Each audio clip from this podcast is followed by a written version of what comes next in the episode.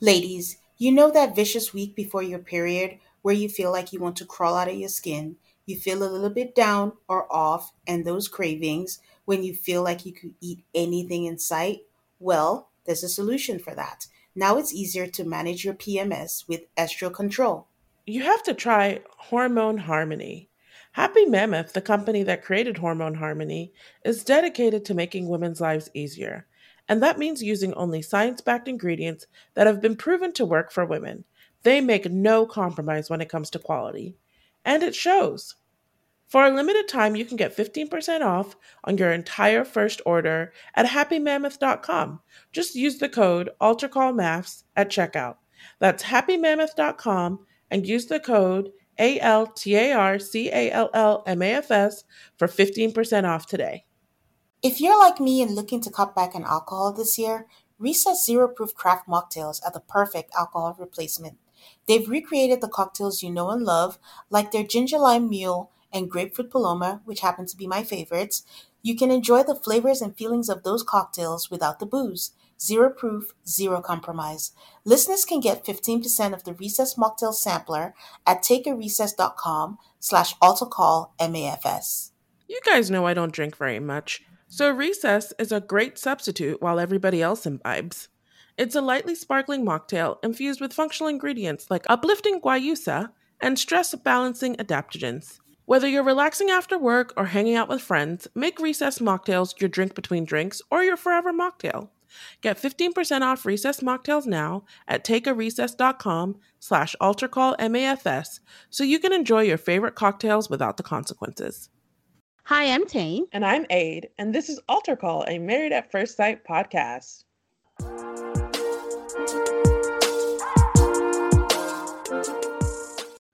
Hi, beautiful people. Welcome to episode five of Altar Call. Hi, Aid. How are you? I'm good. As you know, my life is consumed with packing and getting ready to move. Guys, this trader right here is leaving the area and deciding to move. Instead of being like, oh, I'm in Houston. Oh, I'm in DC. I'm like, why don't you just move to Houston? So that's what I'm doing, you guys. She is. I mean, I kind of encouraged it, but at the same time, I don't even know if I was serious. But you took it. oh well. But I'm happy for you. When's all the moving? Because moving is a pain in the ass. I mean, One. I started my moving with a two day road trip from Houston to DC. One that I get to do again from DC to Houston in two weeks. I could never. I could never. Everything about moving is torture. Um, but it has to be done. But it's nice because it has like a finite date. If you don't have the stuff packed when the movers come, you you are the one who's going to suffer. So mm-hmm. you you have that incentive to just get it done. Yeah. Yeah, and once all that is settled, done, then you'll be at you'll be at a semblance of peace again. and I must say, moving in winter kind of has its pros because I'm like, oh my god, I get to leave this cold. Yeah. But it's also not a very energetic time where you're like, it's cold. I just want to curl up with a blanket. I don't want to pack this stuff. But anyway, yes, that's my life these days, you guys. That and married at first sight.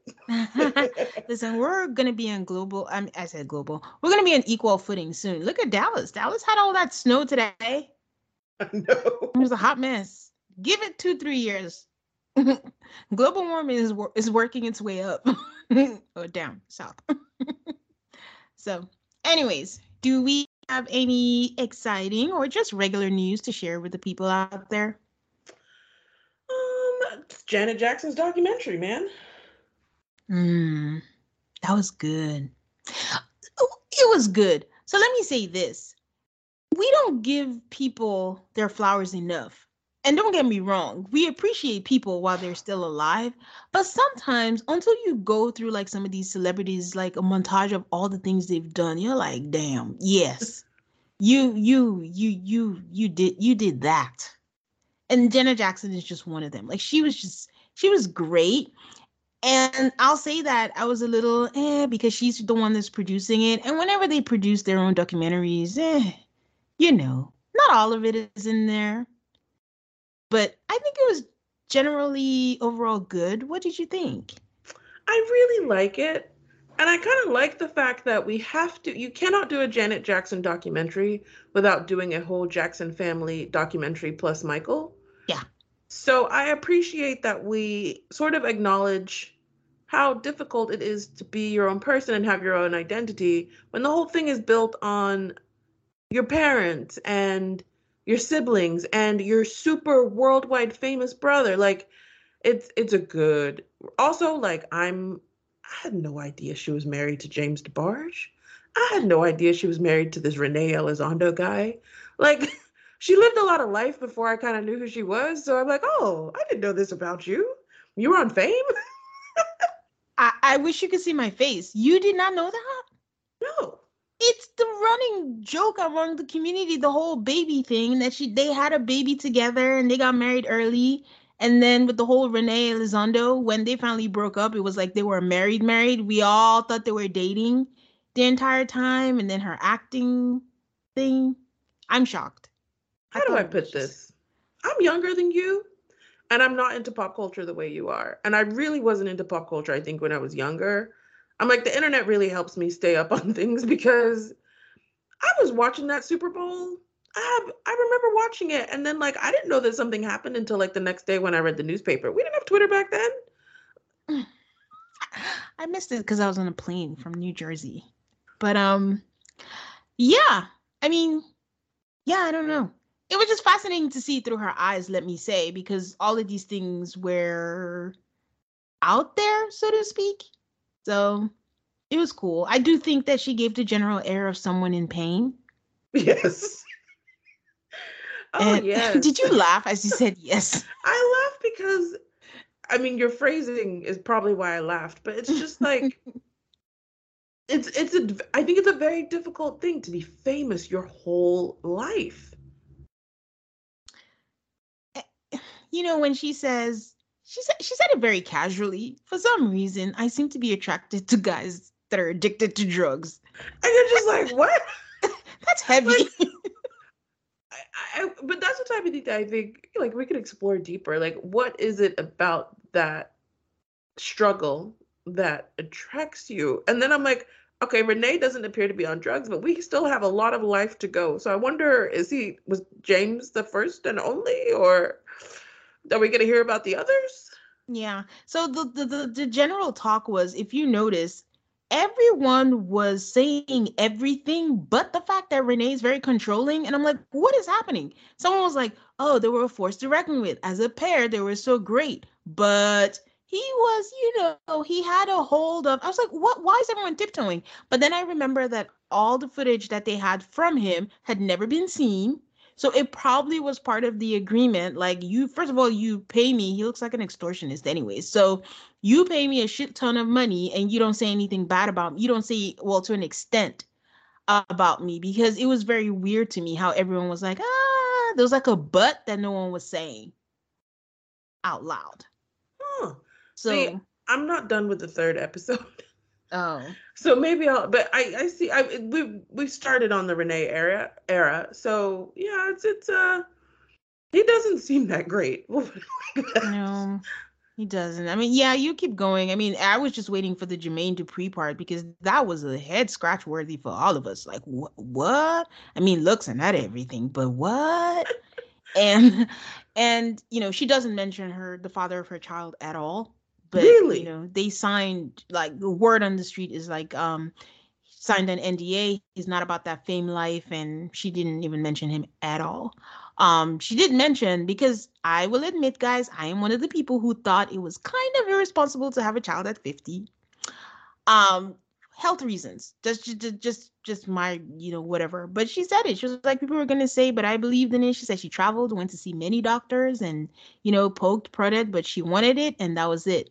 And the funniest part was her siblings saying, I just never thought she was going to be a mom.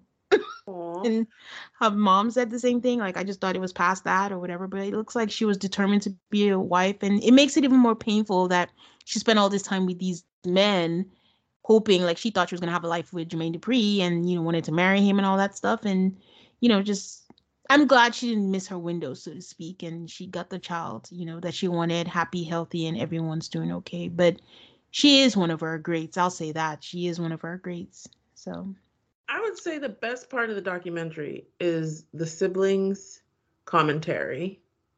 It it is much as they're like Renee, and I guess we'll get to the other boyfriends, and maybe I'll see the documentary differently after I actually finish it. mm-hmm.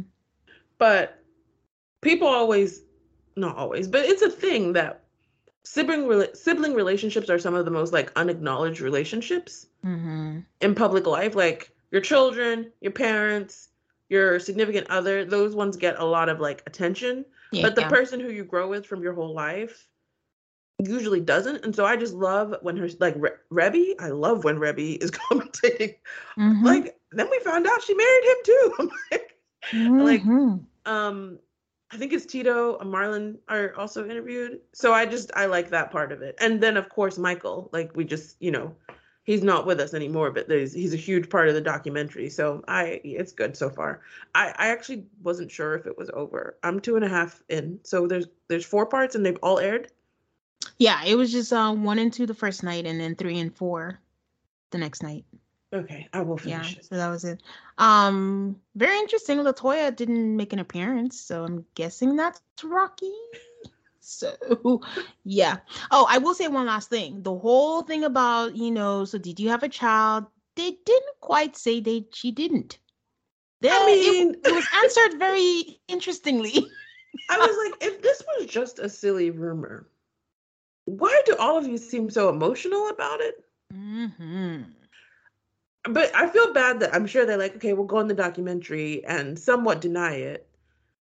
Eh, like they even showed pictures of the other kids, and I was like, so it must be one of the other kids that you didn't show is the one.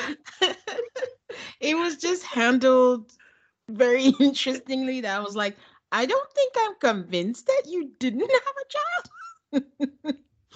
so yeah. Um yeah, I mean she gave Justin an out, but according to the social media, it doesn't seem he gets that out. Everyone's like, she made peace. No, we're not making peace. So There was another Janet Jackson documentary on Hulu, and it wasn't really a Janet Jackson documentary. It felt like just Super Mm. Bowl Justin Timberlake. yeah. And that one, uh, I mean, I don't know what I haven't finished it yet, but that one, no, there will be no forgiveness for Justin because they made sure they didn't just do like, oh, the boob. They went back to show us that Justin had kind of mm, not been great before that to her. So yeah, there's no forgiveness for Justin from me personally. Yeah, I'm glad she didn't, you know, in she didn't dwell on the whole CBS vendetta thing because it reminded me of you, Aid. You know how you always say, like, listen, we're not gonna dwell on the negative, not gonna dwell on anyone with the negative energy, just keep it moving. Because I mean, for those who don't know, Les Moonves, who is the CEO or something of CBS, who is now out for sexual allegations, decided that he was to blacklist her and make her life miserable and went after her. And they just really didn't touch on it. They kind of did. And they did it in a conversation with Randy, her brother, who is now her manager, which I found very sweet. Um, but yeah, she just touched on it and that's it. She's like, listen, it's done. It's done. I have other things in my life and move on. It's maybe it's an age thing, like just the age I was when it happened. But even watching the Hulu documentary, they describe all this backlash that happened to Janet, and none of it registered to me. Like to me, she was Janet Jackson before the boob. She was Janet Jackson after the boob. I didn't realize that like all these things, like they had tried to blackball her, and they had Yeah. uninvited her from this, and they uninvited her from that. All of that flew over my like head completely. To me, she was always just Janet Jackson. Nothing, nothing had touched her, if you will. Yeah, they did mention that the Grammys, she was uninvited to come to the Grammys. But I remember that year very strongly because Justin came and gave some half-ass apology, and he's like, "I'm not losing my Grammy. I just went solo, so I'm not losing the chance not to go to the Grammys." But I will say this, and you know, if you guys are tired of hearing it, I'm sorry, but the black woman is the most unprotected person in America. Like, just treated like shit, and she's not even the one who pulled it it's just make of it what you will. So And and just to give credit where credit is due, Malcolm X said that. we quote our sources here sometimes. Um, yeah, So it was a good watch. If you haven't watched it, it's on Lifetime. on Good job. Lifetime, putting in all those commercials. It might have taken me longer if they hadn't relentlessly advertised it to me. you should want to watch it. It's Janet Jackson. All right, back to the main creme brulee or whatever. That's not a phrase. I just made that up. Um, uh, thank you so much to all of you and our regulars who joined us on Patreon last week, where we got to uh, recap one of the most legendary after parties there ever was. But then after party is apparently going to be its own thing because this week is also a lot. So you will find us uh, on Patreon recapping after party every week. She's not lying. All of the tea with the flavored honey too. It just gives it's now the show has found itself where it is a true supplement to the show. Like we just get context for things we're like, huh? Or things we didn't even know to think about. but it's good. They have elevated their main show with After Party. Mm-hmm.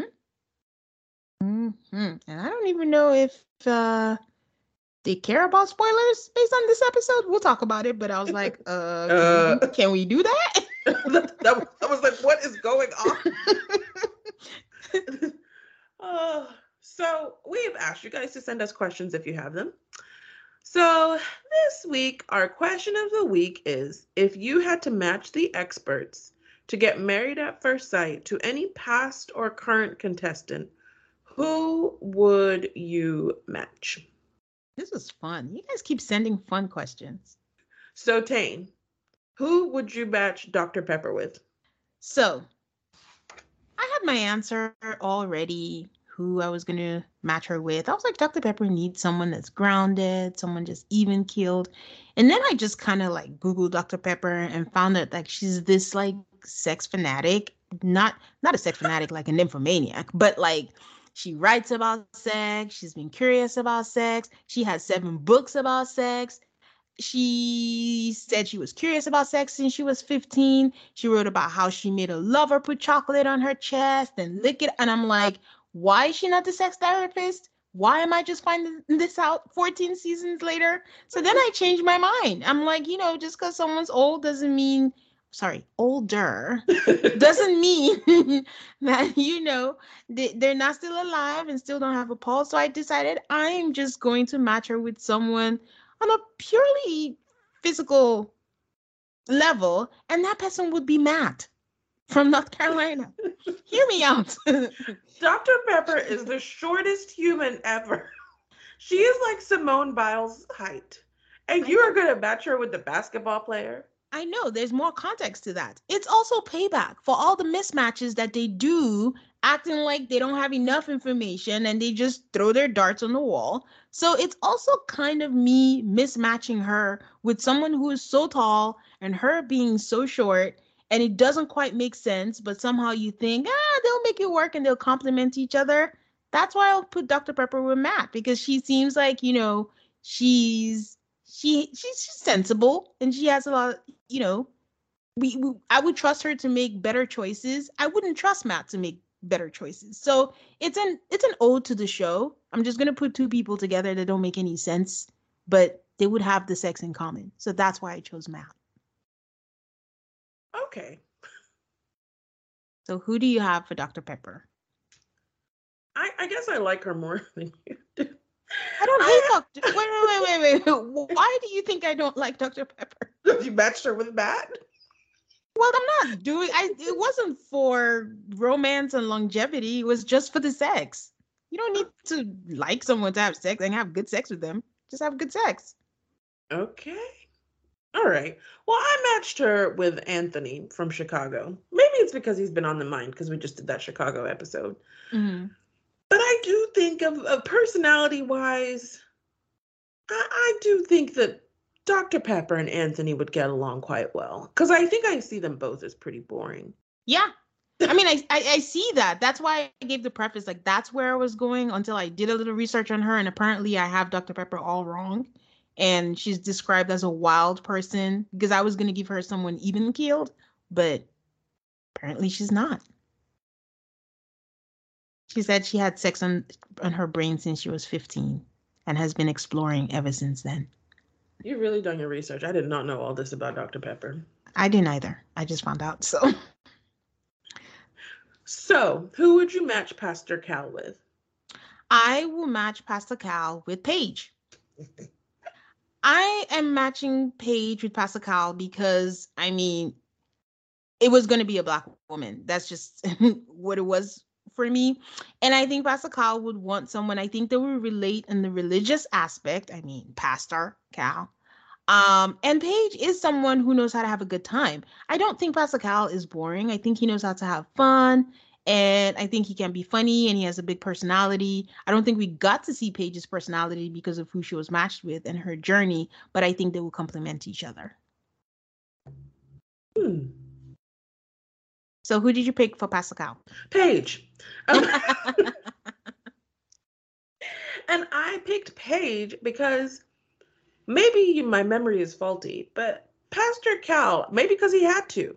I have no I feel like he just thought that Paige was the greatest thing on earth. He thought she was wonderful. He was just he praised her like I, I don't think I've ever seen him praise anybody. I was like, maybe I felt like Pastor Cal saw himself and Chris for some reason, at least in the matchmaking progress, and he was determined to find Paige a husband. And that's why he ignored all of the red flags because he's like, I have got to get this amazing human someone to marry. And so I think Pastor Cal had a bit of a thing for Paige. I can see that. He was very not protective, but kind of about her. Well, maybe he felt sorry for her. I don't know, but I know what you're talking about. So who do you have for Dr. Viviana, who you have referred to in the past as a babe? I have Woody for Dr. Viviana. I think they're both fun loving people. They can both style together and they would just have fun eating their way around places, having fun dates together, laughing together. Dr. Viviana has good energy. Woody has good energy. So I think they would be a good match for each other. You think their party energy matches up? Not necessarily party, just energy in general. Just Okay. in general, yeah. So who did you give her? Okay, this is an odd choice. I would match Dr. Viviana with a Ryan from Houston or like a Ryan type. Oh, country. Okay. I feel like she has this energy to her. That that is her type. I can see it. I feel like her husband, from what the pictures I've seen, and Ryan from Houston would exist in the same orbit. It sort of reminds me also of Chris from this season. It's like mm-hmm. yeah, Yeah, yeah. a particular type of dude with a particular type of beard and a particular type of body. I just something about that. And I feel like she gets kind of excited. Like she seemed to really like Ryan, and I couldn't quite figure out why.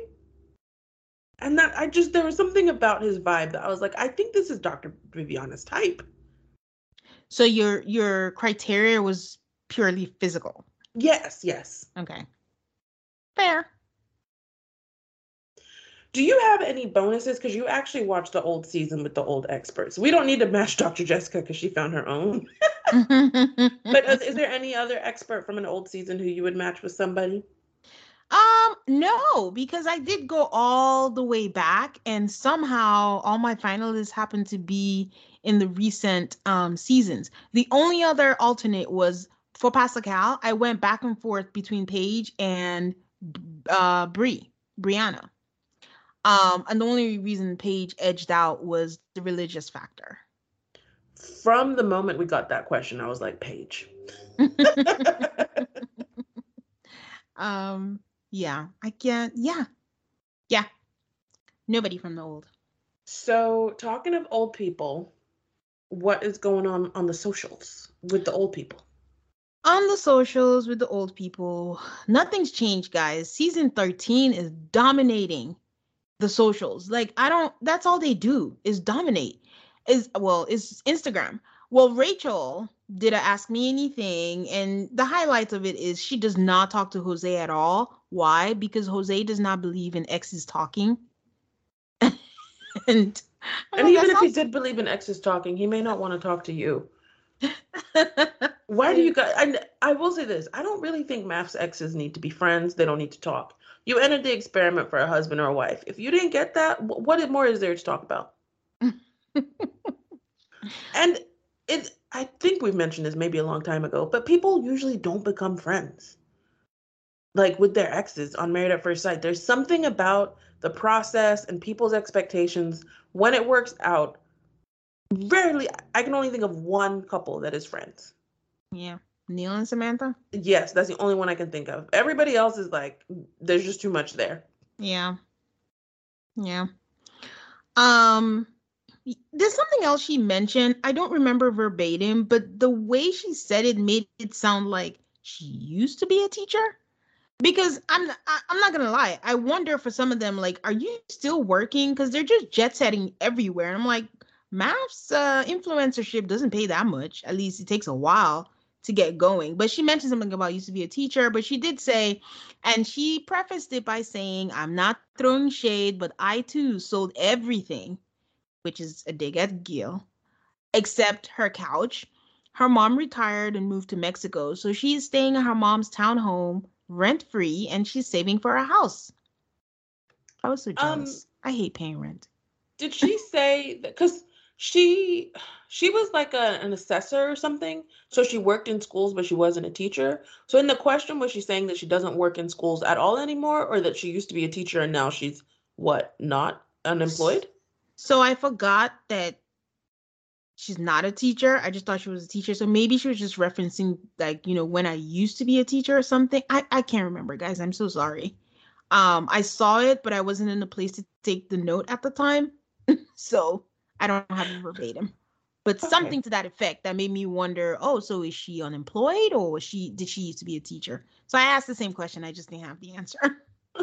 the second biggest thing is Myrla did an interview with Tamara Tattles, and honestly, I listened to everything and it was long, but I'm not going to bore you with the details. I don't think it's anything that we don't really know. But the main thing is that she did have a reason. Like, I don't think Gil lived up to his promises. And I think Aid, you called it out when she he said he was saving his money in Colombia. We found out that the money to Colombia was not a savings thing. It was just him sending money. Which is fine to send money, but you need to say that. Yeah. It's not savings. Yeah um the other thing also was like you know when they moved and they got like you know the rent and all that their rent was due and you know Myrla said how do you want to do this? Do you want me to pay? Then you venmo me your half or do you want and gil was just like i don't got it. And i quote and Myrla's like what do you mean? Like what was your plan when we moved into the apartment? Like i was just gonna get it and i think he did an interview where he kind of implied like you know she wasn't being supportive where she was like it's not that. Like i mean i don't mind.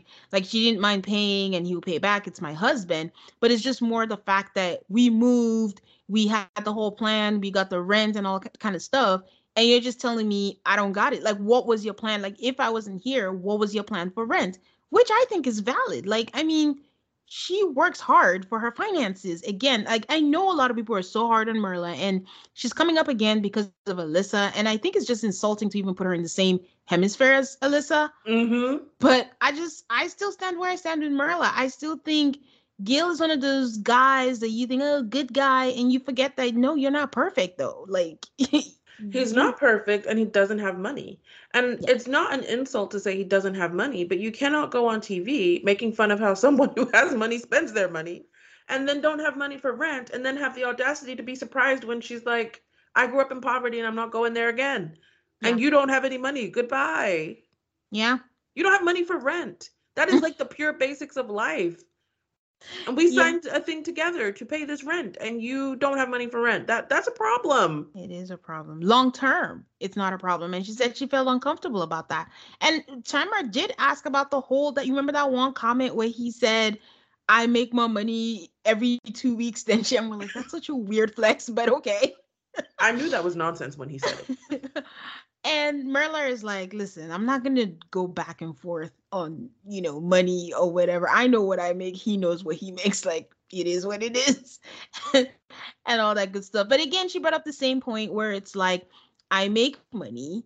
I save money. I save even more money even while I spend than you do. So what exactly is the problem? Never got answered. And she said it just got to a point where, and when he was selling stuff, she was like, she didn't say like sell all your stuff and move it. It was more like that. He was just like he seemed to be in a hurry to just get rid of all the stuff. And she's like, I mean, I didn't tell him not to because it's like he seemed like he wanted to. And at that point, like she was feeling him, like there was not a issue. But a series of these financial things came up, and she's just like, okay, what Myrla did, or Myrla's quote unquote crime, was listening to her gut. Because most women are like, oh, let me see how he plays out. Okay, he still loves me. He still. What she just listened to her gut. He showed her enough, and she's like, I'm not going to put up with this. But here's a question. And I, I agree with her decision. I agree with you that she listened to her gut. I was about to say, well, if she had liked him more, would the money thing be important? But I realized there's no way Myrla can like anybody. Like, it's not happening.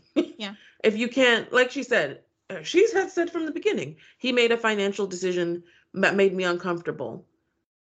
Yeah. Yeah. And actually, I think the financial decision was he had stuff in storage. He was like very in a hurry to sell it. He sold the stuff in storage. And then when she was like, Where's rent money? He's like, Oh, I spent all the money that I got from selling stuff on she said like car upgrades and something else silly. Yeah, like hobby toys and whatever and it's like okay, so you're not even putting me in consideration. So to me the highlight of it all was like she was valid. She just didn't actually want to smear his name and going into the back and forth because again, it's not going to change anything. She's still leaving. And if he he seems to have been running around doing a lot of interviews smearing her name, and that's mm-hmm. why I think she was like, I have been classy for a while. Mm-hmm. now I will tell my side. And I'll tell you this the entire interview, Myrla did not smear. She answered questions. She was not rude. Like, I don't understand. You can make your point without bringing anyone down. Like, even during the show, Gil didn't know how to make a joke without bringing her down. So that's on him. And he's doing the most on Instagram, too, with his razor bumps. Speaking of conferences, it's a lot. Okay. See, I mean, Houston people are just too much for me too much. And for those of you who love him, he does have a cameo now. And for those who don't know what a cameo is, is when you can get it's mostly reality stars on there, but you can get them to give a shout out for a friend or for yourself, really. And you just tell them what you want them to say and they'll weave it into a message and you get it. But Gil has one, so now you can pay for him to talk to you if you want, if you're into that kind of thing. I'm sure these are like $25. oh, that was mean, but true. Um, um, Virginia posted about having a depressive episode, um, which you know for two days she couldn't shower, couldn't get out of bed, and you know couldn't do anything. She tells us that you know she posted not for sympathy or for attention, but to show that life isn't always rainbows, and sometimes you have bad days. Jacqueline from season two just had a baby. She had her second kid, and she met up with Jessica, who's also from season two, and it was cute. That's a real throwback, season two. she was also with one of the many Ryans we've had on the show. So Ryan is the official name of MAFS, just like salmon is the official food of MAFS. And finally, Jess from Jess and Austin was asked, she didn't ask me anything. A lot of it was about babies. So I was like, swipe, swipe, swipe. And someone asked her about Couples Cam, and she was like, I have literally not heard anything about this show. I don't think it's coming back. So RIP Couples Cam. They I took think... their five dollars and they used it to hire Keshia Knight Pulliam. I think what might come back is after season three, which was in Atlanta, they had a show called Second Chances, which had Vanessa um from Atlanta season and Dave from Atlanta season, who Dave turned out to be a boy. Also, Dave liked our tweet today, so maybe I should say nice things about him. Um, they gave them second chances to date, you know, um, other people and have a second chance.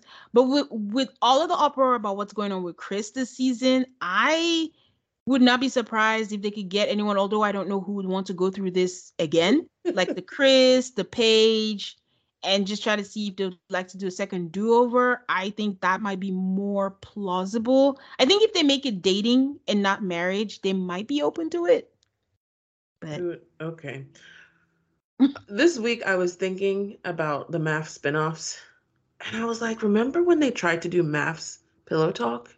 But like no one was as funny as the people on 90 Day Fiance pillow talk. and so it was a very, very short experiment. I'm like, what if they try that again? I was like, what if they're gonna replace couples camp with that? I mean, it's pretty.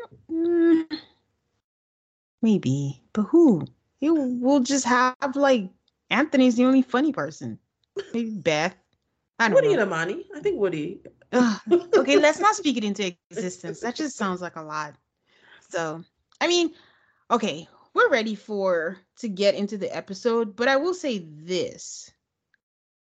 There is this show that breaks up MAFS and MAFS after party. I don't know what Lifetime's thought process was. leave it to Geege. leave it to Geege. I don't know what it Geege. leave, leave it to Geege. But you know, this week it was something else. Oh, it was a uh, adults adopt, adopting adults, adults adopting adults on A and E. So I've been watching that Secrets of Playboy. So that's heavy on rotation and ads there, but I'm not doing it to myself. I don't think Leave It to Geege got a full episode order. I think no, despite the fact that it had a great lead in and a great following, I think everybody was turning off their TV.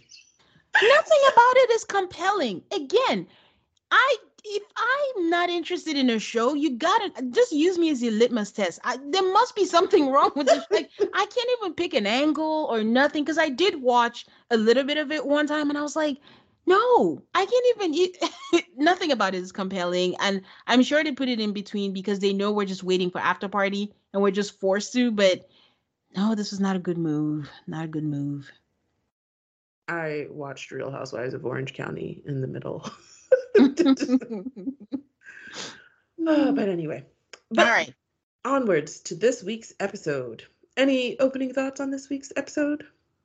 Oh, this episode was good. Like eh, we're we're we're, we're in a rhythm.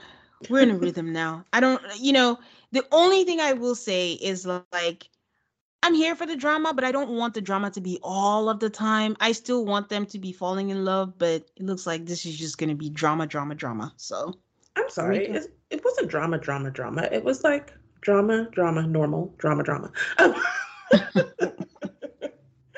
but it's all very entertaining. Um, yeah, so we start. We see flashbacks, and Pastor Cal says there's been a rocky start. We we flash back to um Lindsey and the stupid fight with Olajuwon. It, it it and then you know we get to the couples who are all laying in bed doing their little selfie cam. Olajuwon went to the gym, and Katina was like not down with that life. Pastor Cal says in his little thing they've only known each other for three days, and it's important for them to look forward. We see Chris and Alyssa in their separate rooms. I mean, the audacity to call something a honeymoon when you're not even sleeping in the same room. Mm. Chris says it's not what he expected. Alyssa says it sucks waking up without the person. And you're just like, whose fault is it that you're not waking up with him? Whose fault is that? Lindsey and Mark are in bed and he tells her to stop biting him.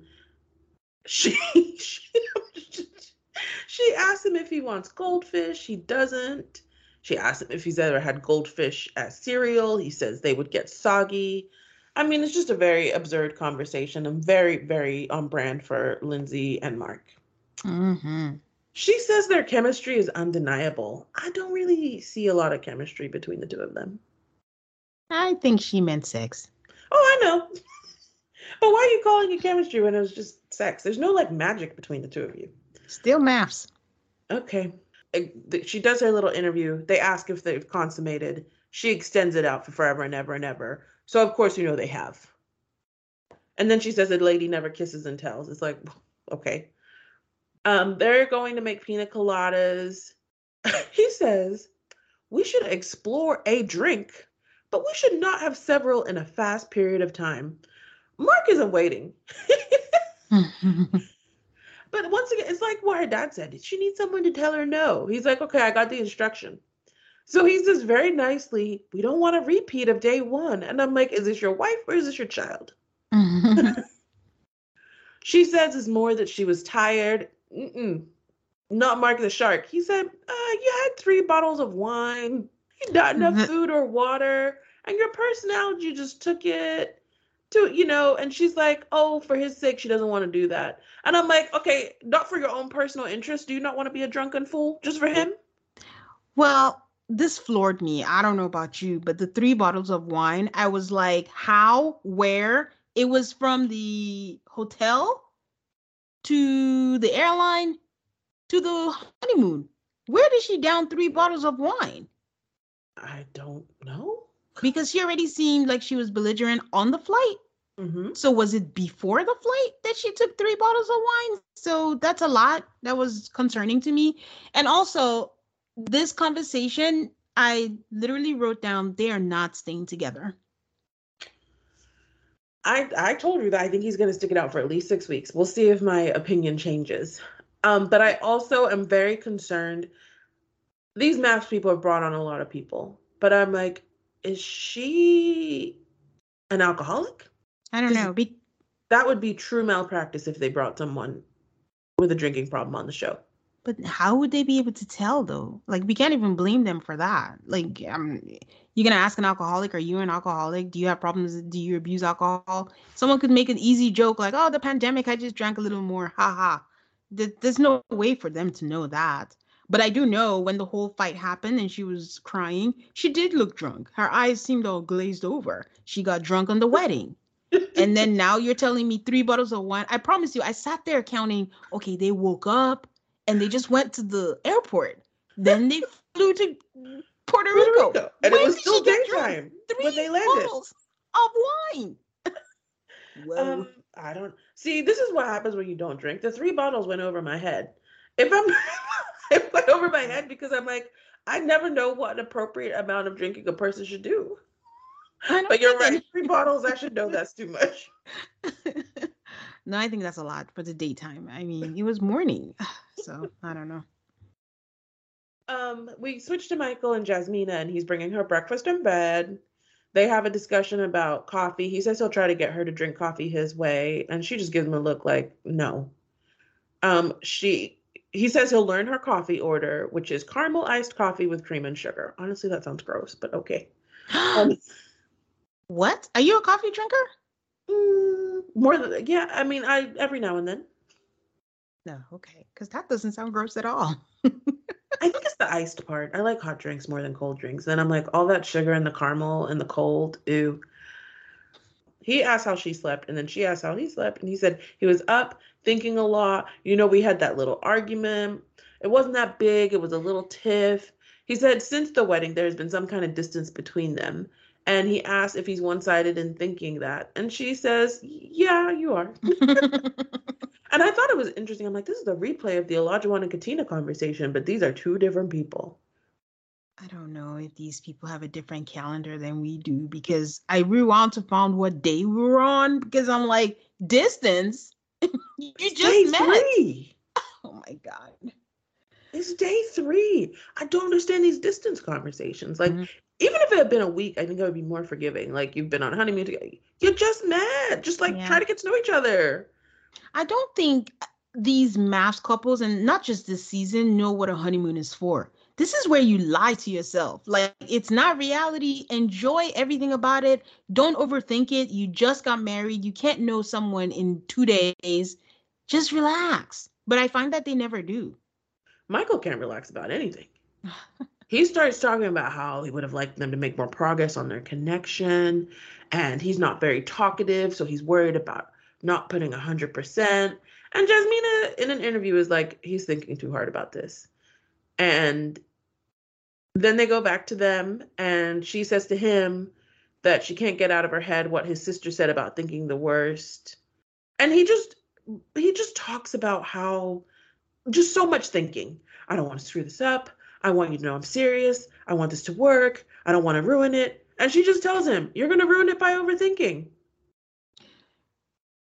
do we know or have we ever seen Michael smile? I just later on he's gonna say, I'm a happy person, and I'm like, what are you talking? you are. it just always seems so forlorn. Like, oh. oh. I mean, we'll get to that later. Okay. then we have our true Debbie Downers, Alyssa and Chris. More mm. talk about how she hopes she'd be spending the morning with her husband, and she hopes she and Chris can figure out where this is going to take them. Nowhere. you what you're saying? You're going nowhere. And then she says she keeps wondering why this happened to her. Like, why her? Mm-mm. She truly treats this man like he is COVID 19. I was going to say the plague, but I, re- I replaced it. That has just descended upon her. And I'm like, what did this man do to you? Nothing, you psycho. Yeah. Like it doesn't matter what it is. It's like she woke up and decided Chris was born into this world and he made it his life mission to make her life miserable. Chris, despite spending like five minutes of his life with this nutcase, I need to stop calling her names. Um, he says he says that he thinks that Alyssa, like she confuses disagreement with disrespect. Um, he doesn't think she's gotten the full picture of him, and he hasn't given up hope. He thinks there's a chance, and that's when you just want to pat him on the head and be like, "Buddy, friend, there's no chance." That's my issue with Chris. Like she doesn't have to have all the power. Like she'll be so shook if Chris is like, I'm not gonna be treated like this. I'm out. But he keeps saying you want a chance. Have you seen what you're up up against? No. I, I I know he says he wants a chance, but I am trying to like see how they might be thinking. They have to go on this honeymoon. They're contract contractually obligated to participate in the show, and for that, that means we have to go on a honeymoon. Um, I- I'm sorry. I always refer back to Derek and Molly. Uh, not Molly. I forget her name. She said I'm out. I said I didn't want to smoke her. He smoked a cigarette, and she left during the honeymoon. And they probably changed the contract because of her. Well, Chris went to Chicago. He went on the honeymoon though. After he didn't go to Chicago till after the honeymoon. Yeah. I'm just saying from Chris's perspective, Chris of this time. I'm already here. I have to be here. I have to film.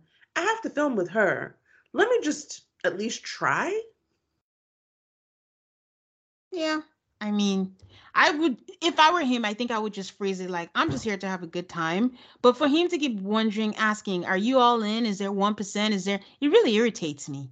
Like, just, she's giving you your answer. Take it. Okay. So Steve and Noi. Noi asks if Steve feels rested. He's like, get over here, wifey. They're so cute. Noi tells us that they connected right away and it doesn't feel strange. They're still getting to know each other. They feel comfortable. He says something about no tongue action without brushing teeth. Noi says we didn't have sex, but she wouldn't be surprised if that happens sooner than later. Take note. Um, they eat breakfast and then they have a classic conversation. Um, she says, I hope we go to the ocean. And he says, Yeah, I love finding a campground by the ocean. And they play some clown music. And she's like, I don't like to camp. I don't like being out on a campground. And he asks, What aspects of camping does she not like? And she's like, I like having a shower and a bathroom. And Steve says they have those at campgrounds. And she says it's not the same thing. Honestly, good on her. I was like, good on Noi for being honest. Like, just camping doesn't sound appealing to me either. Um, I live by certain words, you know, and uh there's an episode of Oprah that is legend in my mind where Oprah and Gayle go camping. The whole trip actually, the whole episode is just amazing. But it ends with Oprah saying, Black people don't like to pretend we're homeless on the weekend. I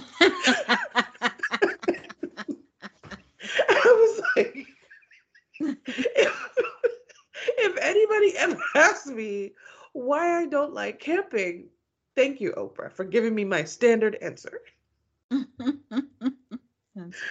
But Steve says that it's a big part of who he is and something he's always wanted to share with his wife. And he says they should still camp on the ocean one day. And she says, as long as it's inside, which is the opposite of camping. Ah, okay, so let's let's review Steve and Noi's major conflict right now. Camping. Compared to the other couples, they're looking like roses. Yeah, they don't have any issues. Next up is Katina and Olajuwon. I hate to do this, but Olajuwon annoys the shit out of me every time he's on my screen. Oh, I'm sorry. Um, he starts talking, and I'm tired. He's effusive about Katina waking up and smiling at him. They have a conversation about cuddling. He asks for an assessment. She says it's bad. He she calls him a work in progress. They practice a little big spoon, little spoon action. Then she says he sweats so much and that we can't cuddle until he figures out the sweating thing. Be- before before she said the sweating thing, I was just like, how do you suck at cuddling? Like, do you just not hold, find your nook, and just kind of like cradle? Like, what is the horrible thing that he's doing that makes like it's not like he's bad at cuddling. They make it such a big deal. They've talked about it every single episode how he sucks at cuddling, and I was like, how bad can you be at cuddling? Is this like a metaphor for like him not being close to anyone and not allowing himself? to be emotionally intimate. Like I just didn't understand how you suck at cuddling. I agree. I am I'm quite confused. But I do think it is a metaphor. Like I'm like, if you're this old and you don't know how to cu- cuddle, is it like you've just been pushing people out of your bed? Like what? Get out. Wham bam, thank you, ma'am. Katina in her interviews is one of the most underhandedly funny people that we've ever had on the show because she says that he needs to go to the doctor and get some Botox to stop the sweating, and she cannot wake up to a soaked left side of the bed. She tells us that, not him that. Yeah. and we know Katina's funny, even, you know, unintentionally. Because last week we named her show after her. She isn't even Next up is back to Lindsey and Mark. Mark says that he hasn't had a boring day with Lindsey yet. He doesn't know if it would be incredible or if it would be boring.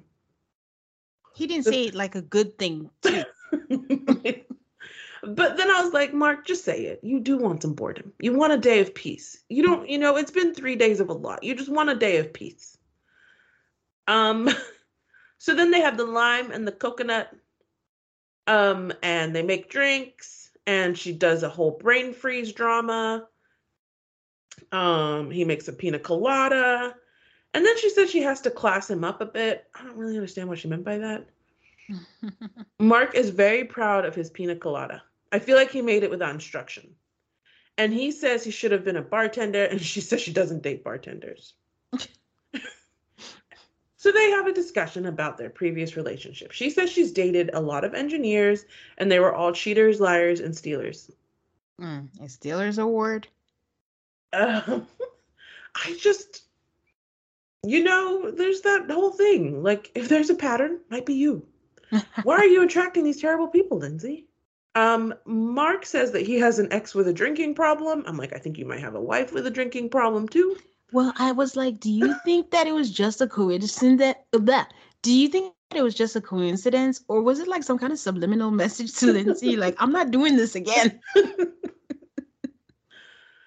the strangest one about his exes was he's like one person he dated a year ago her ex left her because she was pregnant and he almost seems to start crying and he's like i just can't wrap my head around someone treating someone so badly and i was like the whole time i'm like so what happened to the kid um, I didn't even understand. He said he said the story, and I'm like, uh, I'm confused. Like, was she? Did you find out she was pregnant when she was dating you, or this was a story she told you? Why are you so emotional about it? And then I was like, what does that got to do with anything? I think Lindsey, like, you know, Lindsey has some some interesting instincts. And one that I think is on point is what she says later, like right after this. She's like, I think you're a people pleaser and you don't really put yourself first and you like want to take care of people who have been wronged or harmed. I, I think that's what it was. Like he was like the the rebound who was supposed to save her from her negativity or whatever, and then I guess it didn't work out. Yeah, he he was he's pretty self aware with what he said also. Yeah. So Lindsey in an interview basically says like I don't want him to be that for me. Uh and he says that she's processing a lot and she agrees. She says she's trying to figure him out. Yeah. The self awareness part was him saying that he feels like women date all these bad guys and then they meet him and he's stable and then they just look to him to solve it all. But then you realize that just being with a good guy doesn't mean he's a good guy for you. Yeah. That's a sad dating history. I think because I like Mark, I'm like, I want more for you, Mark. Mm-hmm. Uh, next up is Steve and Noi on a picnic. Um, I guess she had told him that she doesn't do well with the dairy, and he remembered. So he asked her, like, "Are you gonna stay away from the dairy?" And she's like, "Let's wait until we're married a little longer." Steve does a positive summary of their time so far. They have a whole conversation about him having um, he needs to poop and what his face looked like, and she asked him a question, and there was there was it was kind of a long poop conversation, as in I, it was long by actually existing. Um, she she's never dated anyone where she felt disconnected this early on, and in the interview, she's like, I feel like I'm falling in love. She just thinks it's happening, and then right after that, the producer or whatever is like, okay, I'm good. I got what I needed. And she's like, where is Steve?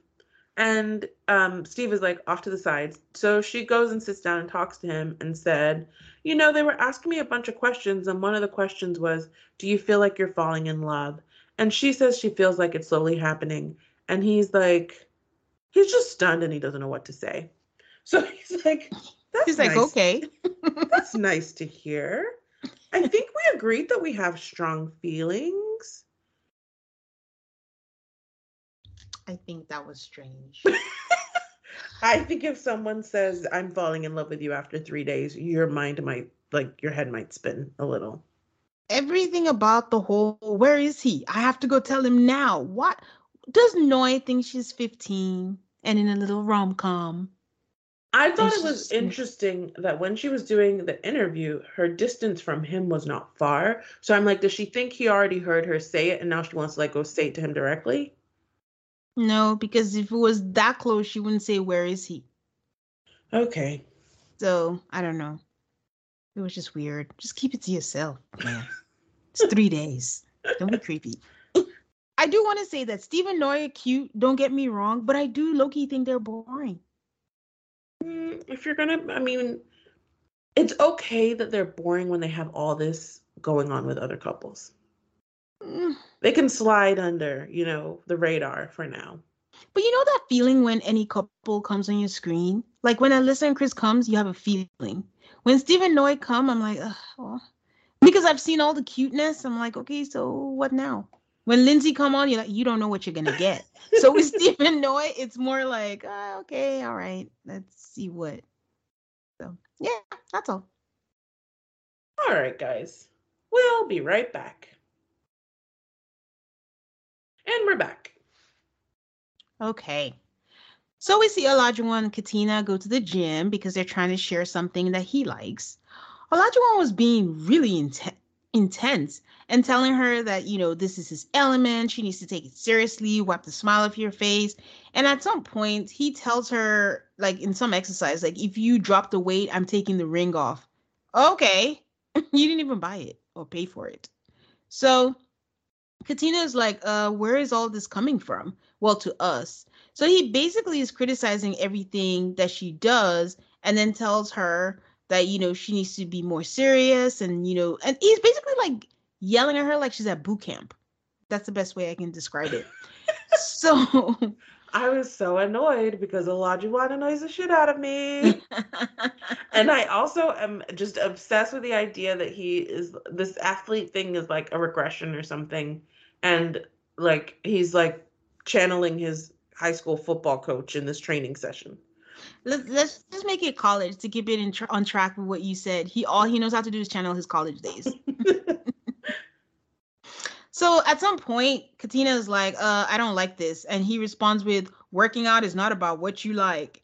And Katina says, okay, he has a big personality. And if she dated someone like that in her 20s, she would have cried.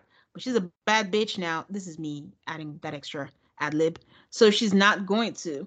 So, anyways, they get to some point and she's like, I don't like this. I don't want to do it. And then they just kind of cut off on that and move on to Chris and Alyssa. So Chris tells us that it's apparent that the more he tries or the more he pushes, the more Alyssa resists. So he's coming up with an experience that they can share. Alyssa shows up in a seemingly good mood and has the audacity to say that despite everything that happened, she's trying to be the bigger person. I don't know bigger person than what, but we'll go with it. And they don't have to have drama or negativity. Two things that she possesses and brings to the table. So She's like, I, I true. You said it last week, and I really saw it this week. Alyssa is not experiencing the world the rest of the way of us are. No. And they can say, "Oh, it's a TV show. They edited," but no, no, no. No. This is someone who feels she has been deeply wronged. Yes. And maybe it's the experts that she feels she's been deeply wronged by, but somehow she thinks she's a victim. we got a couple of them on the show this season, so I don't know. Mhm. It just- we know how many people apply for this show. So the fact that you had to just went dwindle it down to six and you pick certain people that by episode one we can see what the issue is and mm, okay. So they go paddle boarding. We see Chris fall multiple times, and you know, this gets Alyssa laughing. So this is good. Chris is in pain. So Chris Chris says today is good. We're in a comfortable place, and she's genuinely a fun loving person to be around. This is I, Chris irritates me. like, why are you working so hard to be in the good graces of someone who is awful to you? This is not Stockholm syndrome. Like, what are you doing? Anyways, so they sit But on the remember, and they they they will make it very clear. He's not. This is not an audience of one. As Ryan from last year told me, from the word go, you are worried about what you will look like on TV. I'm sure Chris hates Alyssa's ass, but he's like, hold on, I am not going to look like the asshole here. Whatever I do, I'm not going to look like the asshole. We could tell by the weird laughs he gives in the confessional. like, are you kidding me? so they sit on the benches or in chairs, and Chris says he doesn't think he did a great job of getting her to understand that he thinks that she's a good person.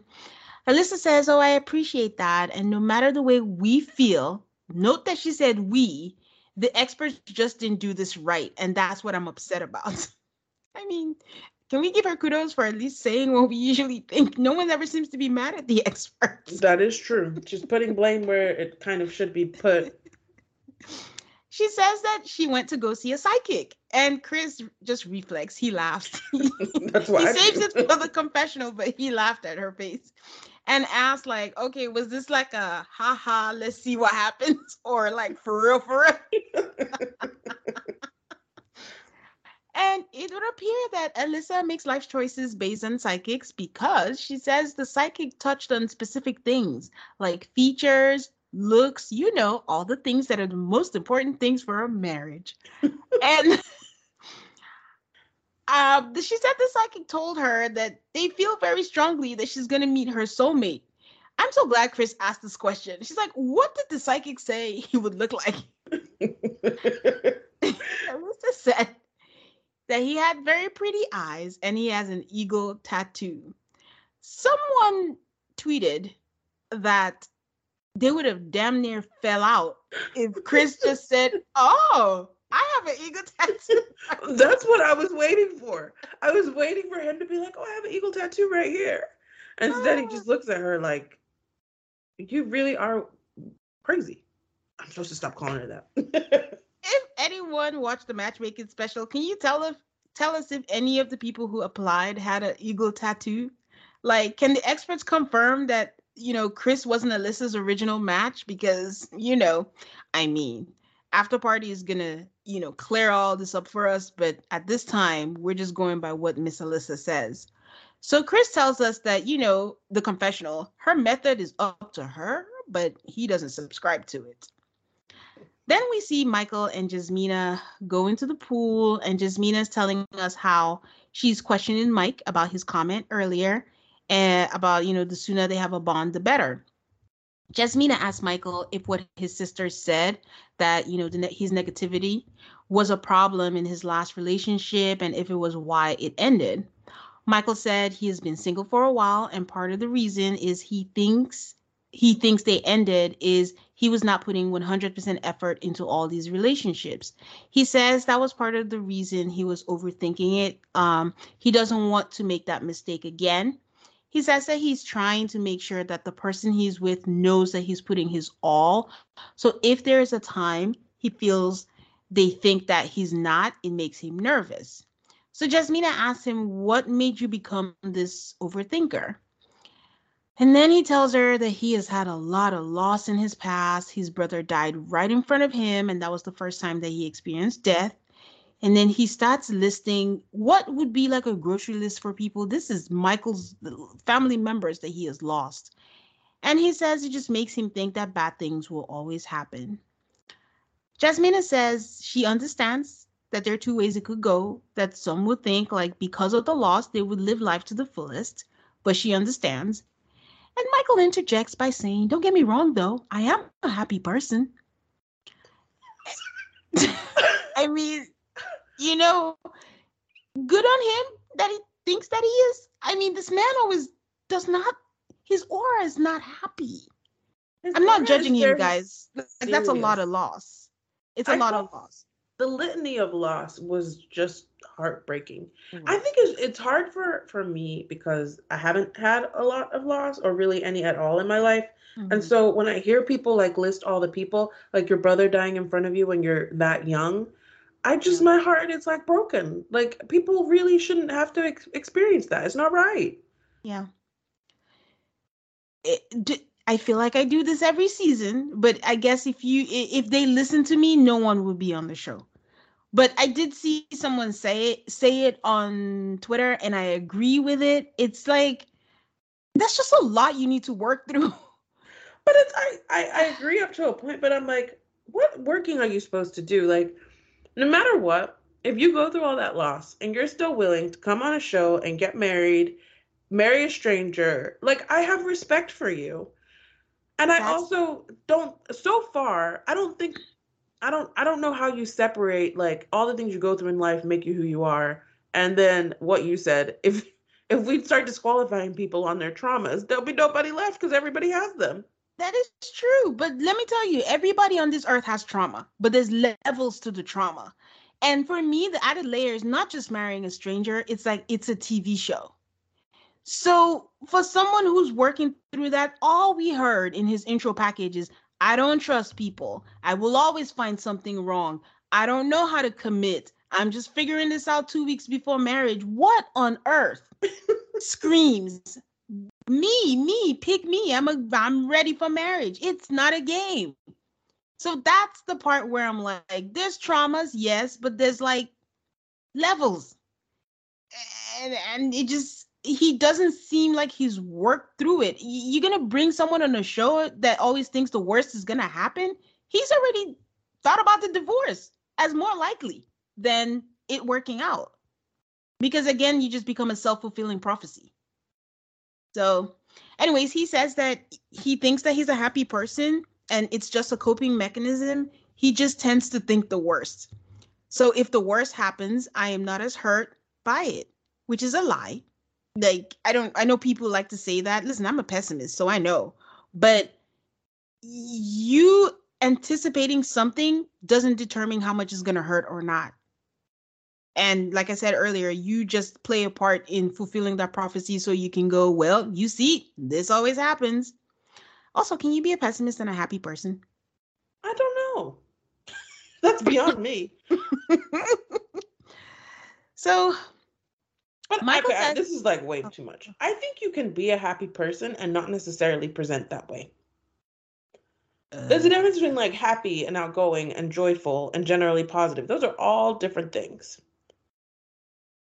Whoa, whoa, whoa. We don't have enough time. No, no, not enough. Time. No, we but don't. I'm just saying, like, I'm trying to give Mike an excuse for saying he's a happy person. We're just like, you are?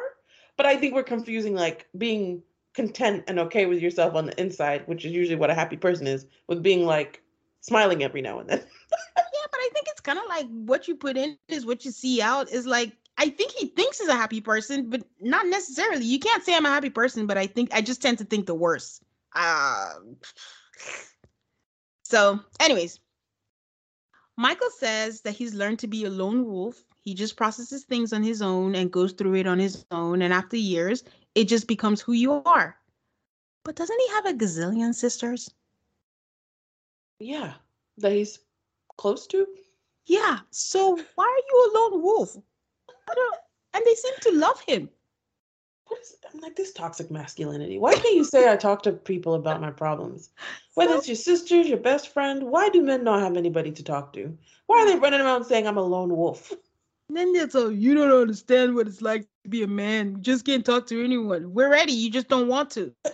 Anyways, so he asked Jasmina if his overthinking makes her nervous. And she says, yes, it does, because she doesn't think it's a good thing, especially in relationships. He doesn't get, like, because of that, he doesn't get to be in the moment with her, and it takes him away from the good things happening and instead has him focusing on when is the bad going to come and that is ultimately going to hold them back. Jasmina and michael do not give me good vibes. I see them and i get tense. Yeah especially this episode. I just was like why can't they go do something fun? Everybody else is doing things. These two are just sitting there talking to each other about depressing shit. They're like and we're going to talk about it in, in, upcoming scene, but they're like a study session. I tell you one, how you feel about that? Oh, I feel okay. Are you sure you're okay? Then we go round and round in circles, and it's kind of like, guys, it's day three. Go into the water. well, they were in the water. They're in the pool. Anyways, Olajuwon tells us that, you know, oh, sorry, they're all in the bus again. And I see the bus and I get triggered. and I'm like, oh, uh oh. And it's all of them this time. Mr. and Mrs. Mark the Shark are in there.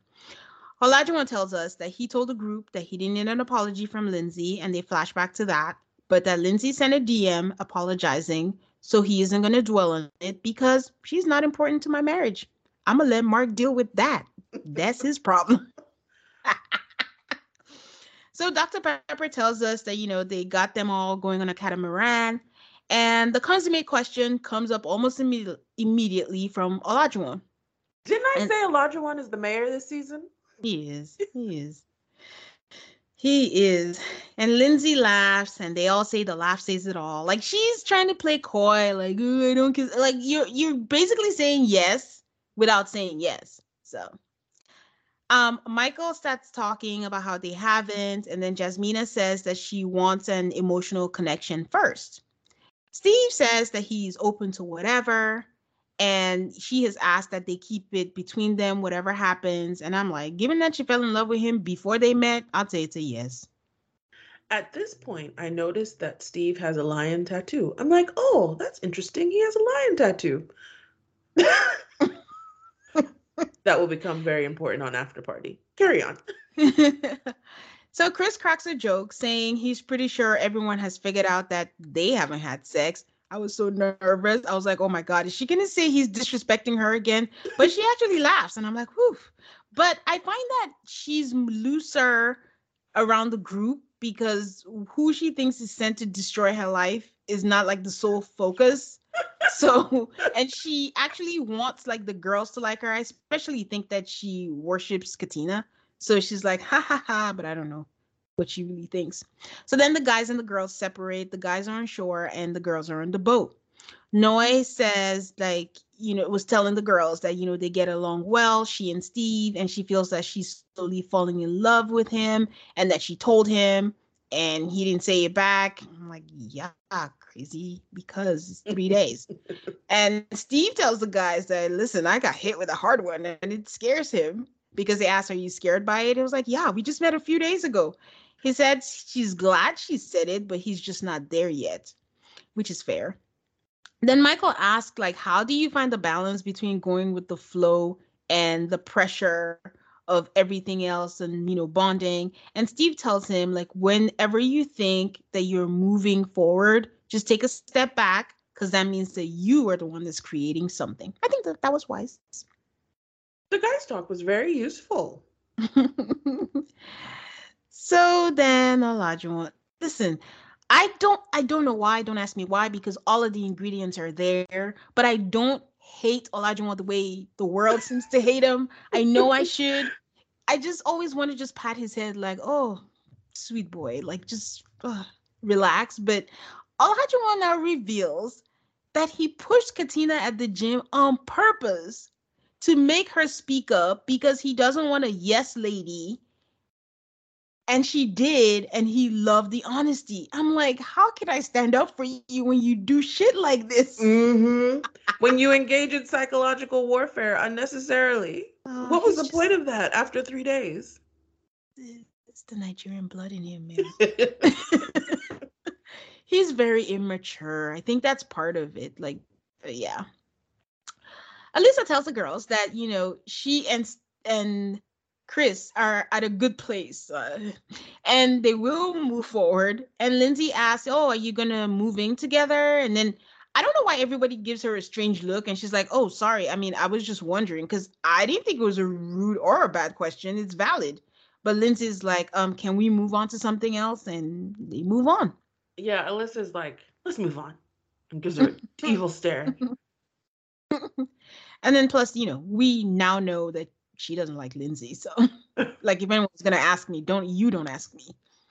So Lindsey says that she and Mark are peas and carrots, and he's her perfect match, and they balance each other well. And I thought of you and your comment on the effusive praise It's too much. too much. She said, and she's honest, I would never have picked him up at a bar, but I love him. But I wouldn't tell him because Noi is all, "Ah." You know, I'm not, I get weird when people have that, oh, thing. I don't know how to react when that happens. It's just like a foreign noise to me. And the worst is like, like when I had my engagement ring, everyone's like, let me see it. Ah, it's very, mm, makes me uncomfortable. So Noi's No, was I'm like, very, wait, did I do that?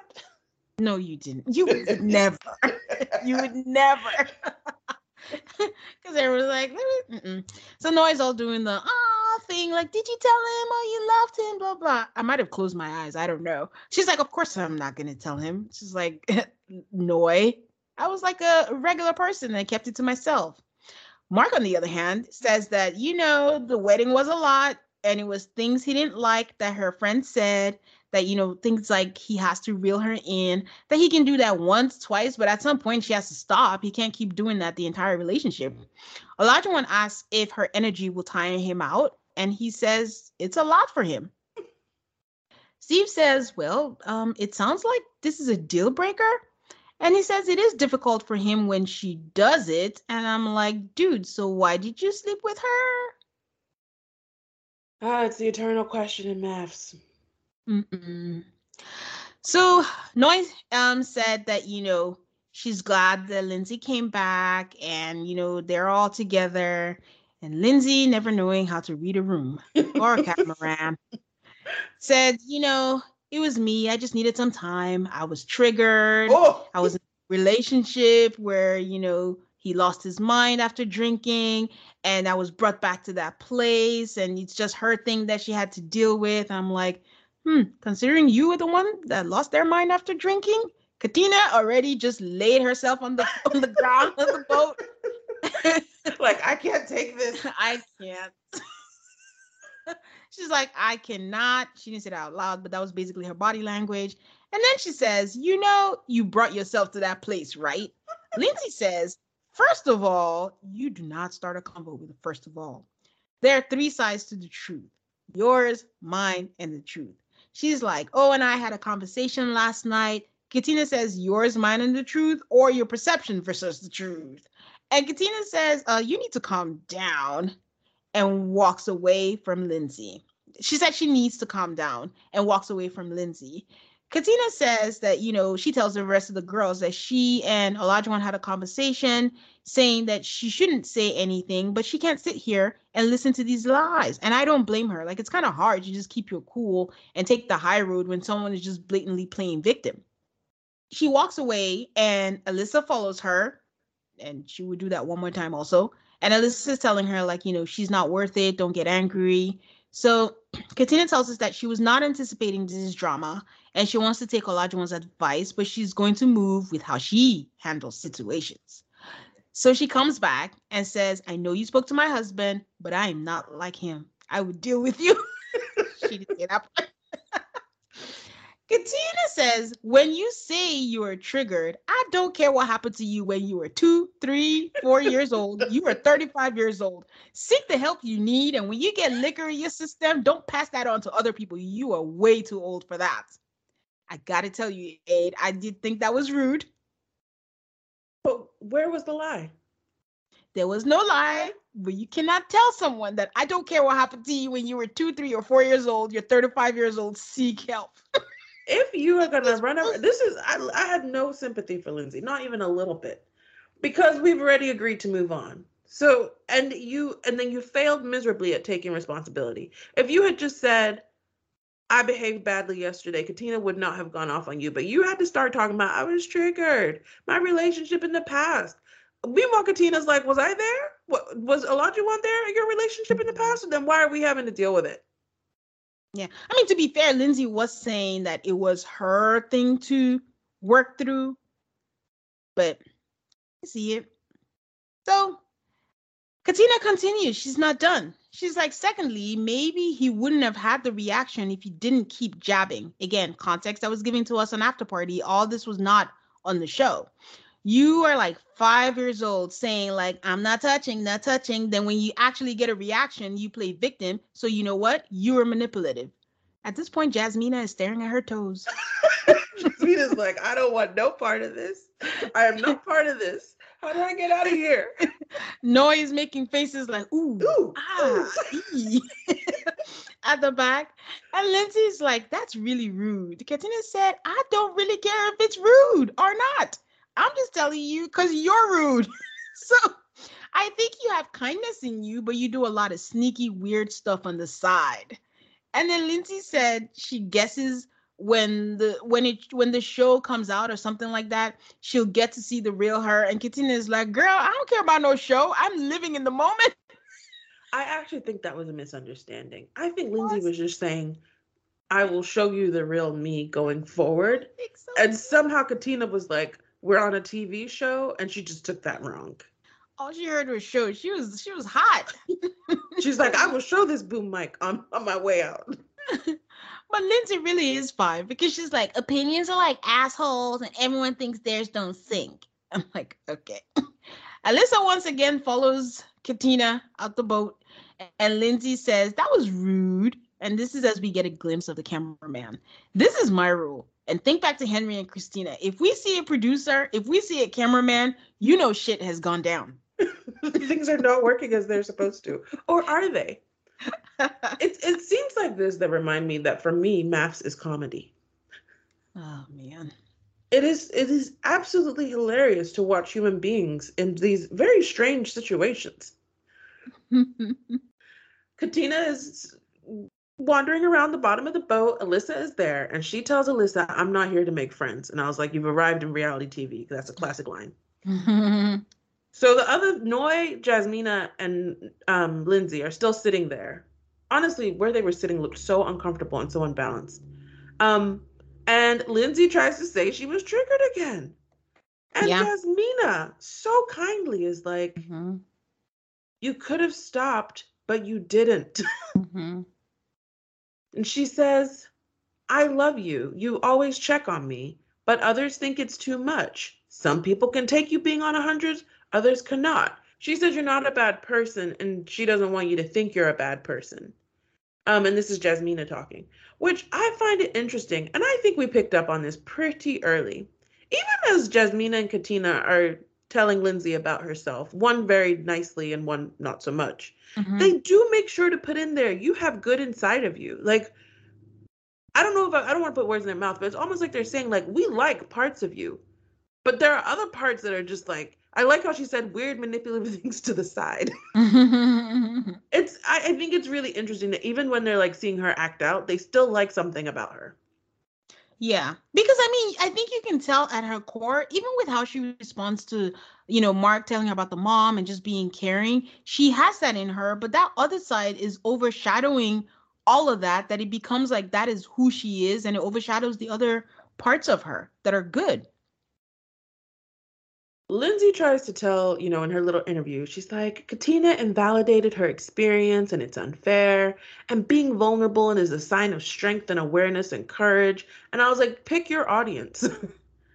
the people who you wronged are not the ones that you should look to to re- receive your vulnerableness. But it goes back to Lindsey. The one thing I do agree with Katina, I do think Lindsey is is operating with her inner child. Lindsey is a child. She, all she does is to say, "Look what I can do. Applaud me." So she thinks me talking about the relationship was gonna garner her some kind of sympathy, and again, people fawning over her. Like every single thing is for attention. Like at some point, reel it in. and they're not obligated to accommodate that. They're that's not their obligation. Mm-mm. Maybe so, Mark's, but not theirs. so now they're on the boat. It took me a little while to figure this out, but everybody's together, and then Mark and Lindsey are in a different part of the boat. And Lindsey is trying to like I felt like she was trying to get some sympathy from Mark, and he just wasn't having it. She's mm-hmm. like, I was upset at the way she talked to me. And Mark is like, I just need us to walk away um, from these things. And Mark says that she wants to get her point across, but that her points start a fiasco of things. This is the moment where I noticed that they are both wearing pink and yellow. Mm-hmm. And Mark says, let it go. Don't worry about it. And they go join everybody else to play Never Have I Ever. MAFS, you cannot do this anymore. You literally had people playing Never Had I Ever on a boat ride last season. You've got to get more creative. Hmm. Come up with a new game. Um, so the first one is you have you traveled outside of like the US and Canada? And um Mike told us that he hadn't been anywhere, but he put his finger down for that. And I was like, have you been to Haiti and you don't count it because that's like the motherland? I, I just I thought I was like, but Mike, you told us you haven't been anywhere. I mean, he uh, also told us that he was a lone wolf, but he has many sisters, so I don't. and he's happy. Another question is Have you been arrested? And we found out that Jasmina has. She, she got into a fight in high school. Everybody congratulates her on winning the fight. um, they, Noi does skinny dipping, and then Jasmina jokingly calls them sluts. Um, and then Katina does cheating. Same question as last year. Um, Steve puts his finger down. Noi notices it and she says she would have liked to learn that info about her husband somewhere else. Later on, we find out that she put her finger down too, so I didn't really understand that. I think the key, the thing for me was people being surprised that people haven't cheated. Is that where we are now in life? I guess. like you've never, like never cheated on anybody. I'm like, uh, okay. so then they talk about threesomes. Olajuwon is like, of course. Then they need a final question, and they they appear to be struggling to get a final question. But Olajuwon is there to save the day. Olajuwon is like, has anyone ever slept with someone from the same family, cousins, mother, sister? Um, and I was just like, Olajuwon, you are dying to tell these people this story. You know how you're with a group of people and you just really want to tell a story and you're like, how can I get the conversation to where I want it to go so I can tell my story? The thing that made it obnoxious was the lead up to him saying it. Because, like you said, they were struggling for a question. He's like, Who has a good question? Mark, you go. You go. They didn't have one. Steve, come on. Then he was like, Come on, you guys. Time's running out. Time's running out. I'm like, why didn't you just from jump just say your story that you were obviously dying to say? You made like a whole show about it, like you were giving other people a chance. Oh, so everyone is just so he's he tells him he slept with a mother and a daughter. And everyone agrees that it's weird and disgusting, and everybody's just giving him side eye. He just he didn't need to share it. No, absolutely not. He calls it a beautiful experience. Alyssa in an interview sums it all up. She she's just like, holy shit. Everyone is in shock. Both of them together. Did you know? They ask questions. He says it was a great learning experience. Um, but Alyssa's all like, that's the, that's his life to lead. You know, I wouldn't do it, but you know, you do you. then Olajuwon asks about threesomes. Everybody basically says it's off the table. And Katina in an interview is like she's over his Isaac stories. Don't bring that over there. they go back and forth about it's not happening, but if she offered, why would he deny it? I'm like, these two are not having it between the gym and this, these two are not having a good day. Yeah. Did you notice that Steve says um about like a Canadian? He sure does. And I'm like, your whole, your whole family's in Boston, so I don't get it. Or, Mhm. or maybe they all flew in. I don't, I don't know. okay. Noi and Steve are at a beautiful, I think they're at the seaside dinner. There is an appropriate amount of flowers on the table. Mm, Whoever planned those wedding flowers, take a note from the Caribe Hilton. Did I tell you that I found out that uh, my sister went to her honeymoon at the Caribe Hilton? Yeah, you did. I knew that. I don't know why you didn't know that. I love that you remember where my sister went on her honeymoon, and I don't remember where my sister. I think if you would have asked me where she even went, I would have taken a while to even come up with Puerto Rico. But she was watching the show. She's like, "Yeah, we went there," and I was like, "Oh, look, me still haven't been to Puerto Rico." um, Noi and Steve at the seaside. He says it looks like it's it's been fun, and they talk about the catamaran. And Noi talks more about the emotional connection that she feels that she has for him. And look at them have an open conversation. Steve says, It seemed like you weren't happy with my response. And she says it wasn't what she wanted to hear. And he says, based on the three days that we've known each other, they have potential, but he wants to honor himself. He can't just say that until he knows. And they haven't gotten to that level. It's something that they need to think about. Um, Still bored. Just I mean, I was excited by two people openly communicating, you know? Yeah. Like they're doing everything right. Don't get me wrong. They look good together. They're comfortable together. They're cute together. But uh, just an element of boring. But those are the ones who make it. Look at her, Anthony and Ashley's, Jess and Austin. And I would like somebody to make it, so I'm good with them. Yeah. I'm happy when they're on my screen. Yeah. So she brings up this the cheating that he put his finger down for. And she says she was shocked to hear that from you. Basically, they both sort of talk about how they were like teenagers or first relationships. And once they realized the harm that they had done, they're like, not doing that again. I wanted to do a caveat because I just realized that I'm contradicting myself. I always say like we want to see people fall in love. We are. and now I'm here just like boring, boring, boring. This is why they do what they do. So I recognize it, people, just for anyone who might be thinking that. But you know, I'm human and a hypocrite. So I mean, we, we all are, you know? I would say I want to see people fall in love. And then, I mean, Chris and Alyssa are basically my favorite couple right now. So entertaining. Um, Jasmina is by herself on a selfie cam, and she tells us that Michael told says that she cut him off while they were on the catamaran talking about consummating their marriage and that he wanted an apology. Poor Mike, in that, unlike in regular life, there's tape. So they roll tape. She never cut him off. Mm-mm. He finished his explanation, she finished her explanation. And let's just say that she did cut him off. Is that really worth a fight? you demand an apology. okay. He's a She's happy like- person though. he she's like he's telling me that I did and if it happens, she needs to apologize and she's not apologizing cuz she feels that she did not do that. She says she can apologize for her tone and then she says in this argument he's being aggressive, rude and loud and she doesn't tolerate disrespect. And the whole time she's talking we're like watching Mike at the gym. It was kind of a strange way to shoot.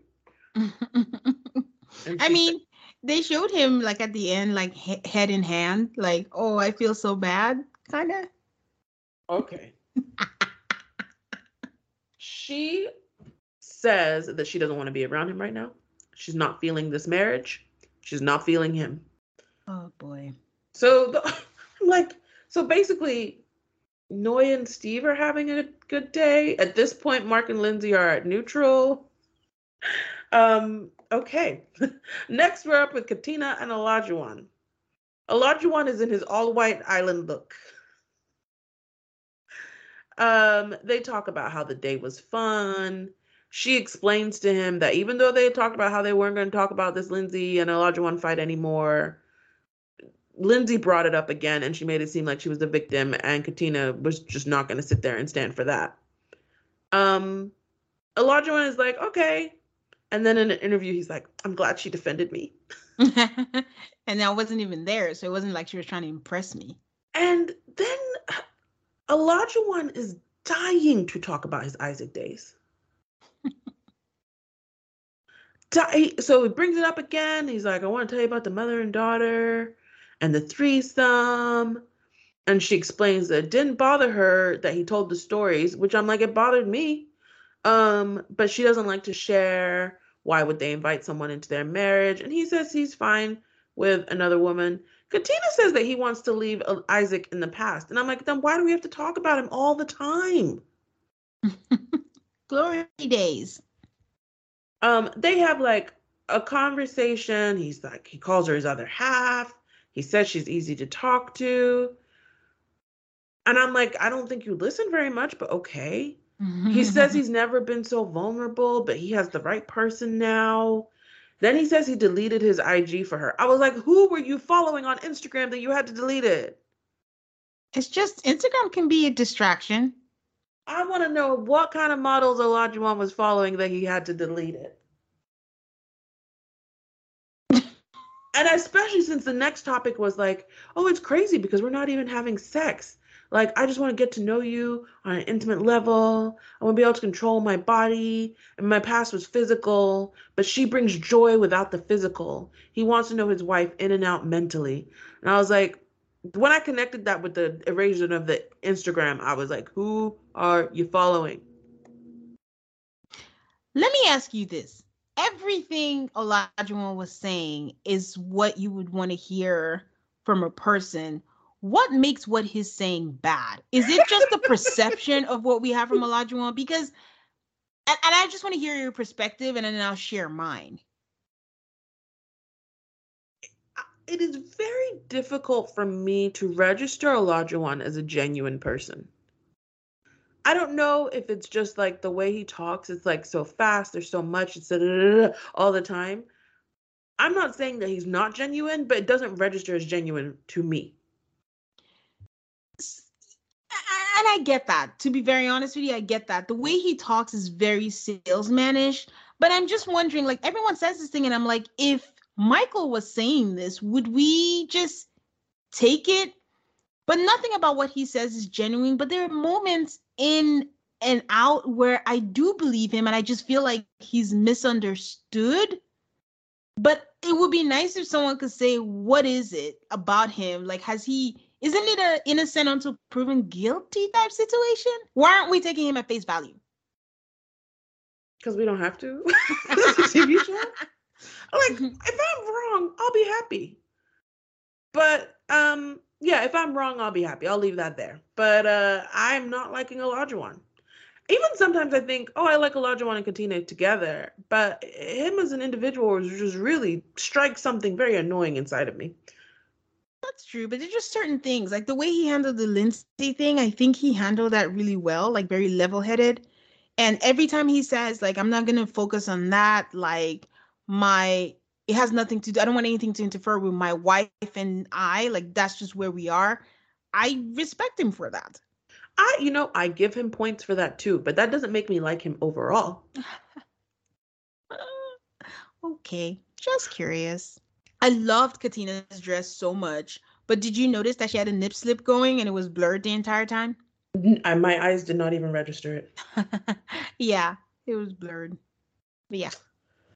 All right. Next comes Alyssa, the woman of doom. When can we vote them out though? they have to vote themselves out. Um is is Chris is Chris wearing the same shirt every day? The blue shirt? With the the button up blue shirt? Maybe. I feel like I've seen it every every day they've been on a honeymoon. I mean, you know me. Sometimes I don't pay any attention to what people are wearing. yeah. or I hyper focus on it. it's one or the other. Um, Chris comes down in, I guess, a repeat blue shirt and says, Good morning. Chris says that they're about to go scuba snorkeling. Scuba diving. So they snorkel and scuba dive at the same time. These people are terrible. He's like, I'm excited to do something that I want to do. And she says that she'll watch him do it and they can grab stuff and head out. And these people are really evil because they're like, she says, This is the first time I've seen him with his shirt off. And she doesn't want to hurt anybody's feelings, but she doesn't think Chris is her type physically, and that's okay to say. It would have been okay to say if she would have just said the last part, which is he's not my type physically. But you had to say this is the first time I've seen him with his shirt off. and then Oh. you knew whose side the cameraman was on. Because then they did a side profile of Alyssa in a non flattering pose. they, you know, I kind of saw that and I was like, no. Oh, yes. they were like, oh, we will show you. And I'm like, eek. So she stands outside and watches him for like, they make it seem like she's there for five minutes. And then she goes inside to eat. And it took me a while to figure out, but I was like, I don't think she knows she's being recorded. Ah, oh yeah, because it was a weird angle. It was like Mhm. from the bottom. And I'm like, why is the camera there and not like eye level? Mm, I was like, what's that? I can't remember the beginning of the jingle, but it goes, "Ba-da-da, you're on candid camera. Smile. You're on candid so she's going on a little rant to whoever she's talking to. She doesn't want to scuba dive. She doesn't want to sink to the bottom of the floor. They paddleboarded, and that was a better activity. I have no idea why paddleboarding was a better activity. They were separated. She doesn't have to be around him, was what she said. I mean, the, this is a very fine distinction. The producer asked, Well, what do you want to do? And she's like, I just want to leave here. Then And leave. And then Chris, Chris, poor Chris, he's an interview. He's like, I had a great time. And we see so much cool video of him in the ocean with the colorful fishes. And he's like, there were fish, there were a million colors down there. But he didn't anticipate doing these by himself. Really random aid. I have gone scuba diving before, except I got scared of the fish. They're What coming for me. Because when we were down there, the the the instructor has like bread, and then they just put it out there, and they just come like in well, is it called shoals of fish or whatever? They come and they swarm you all over, and I was like, get it away from me! But of course, no one can hear you. You're underwater, but it's pretty. The pictures are pretty. How's the breathing situation? So in my case, it wasn't like the snorkel. When I have gone snorkeling, I ingested a whole bunch of salt water. But in my case, it was like a helmet type situation. But you can breathe through it. But my brain wasn't connecting that when you put the helmet, you can still breathe. I just thought I was gonna die. I So it took a- so. it took a while for me to realize, like, yeah, you can breathe tane, but it's also really heavy because it weighs you down, so you can go way down into the ocean. So, yeah, it was an experience. That Alyssa didn't get to have. Instead, she had a fight by herself. So she's on candid camera telling this producer she's mad at her mom right now. I called her and I said, I don't want to go swimming with him, and that's not an activity, and I don't feel comfortable. She's just working herself up. Paddleboarding is different. You just do it. You don't want to be. And then her mom apparently says, You don't want to come off a certain way on TV because her mom has some sense.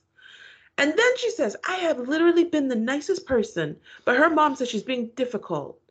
Everyone else has here has someone. I'm like, yes, they have the person they married.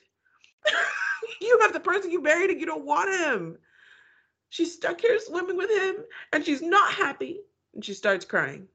And then we see Chris coming over and she says, Tell him not to come here. I don't like him. And he was so happy too.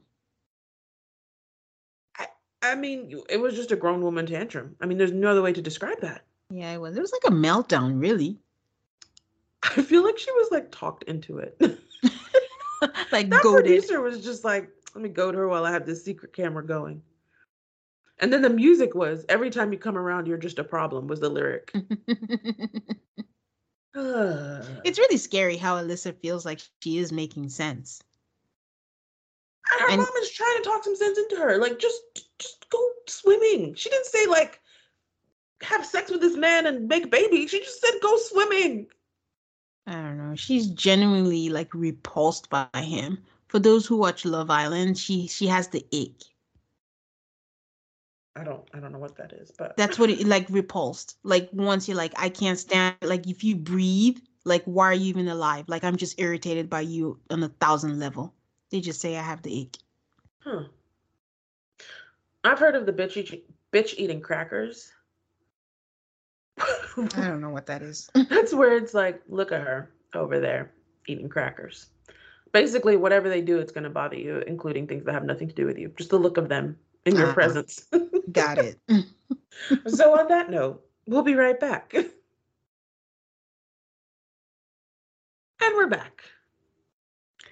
So we move on over to Steve and Noi to cleanse our palates, and they are in the pool.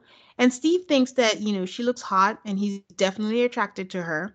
She asks if he likes kissing her, and on a scale of one to 100, you know, how does he like it? How much does he like it? And he says, a hundred when the cameras are not around because but when they're around it's like mid 50s because he feels like she just kind of pecks at him and then they laugh about it. It's cute actually. So i'm telling you this whole camera aspect of the show seems to be like the bane of all of them's existence but it's the reason you sign up i guess? Well There's a trade off. yeah if it works out. But he definitely wants to make sure that she's comfortable steve tells her that he said he liked her a lot and is he supposed to love her to a 100 already so Noi says she's overwhelmed with emotions because she feels like it's happening again. The thing that's happening again is her falling in love and that she's grateful that she gets a second chance. This is all in a confessional and that Steve is that for her and she's tearing up. And I guess the drinking game is just every episode Noi is going to shed a tear. I think she's a crier, so we should just buckle up. So they kiss and that's how their scene ends. It's like they're swimming in the pool at nighttime, so it's romantic too. So it is time for Michael and Jasmina's windy dinner under the stars. And Michael says he hopes the dinner will ease the tension. He starts by asking her if she has any expectations for him as her husband. And Jasmina says she expects him to talk to her respectfully as her husband.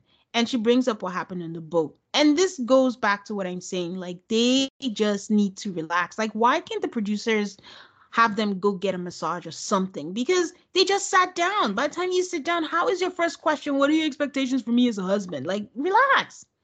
So, Michael says, I'm sorry you felt that way is not an apology.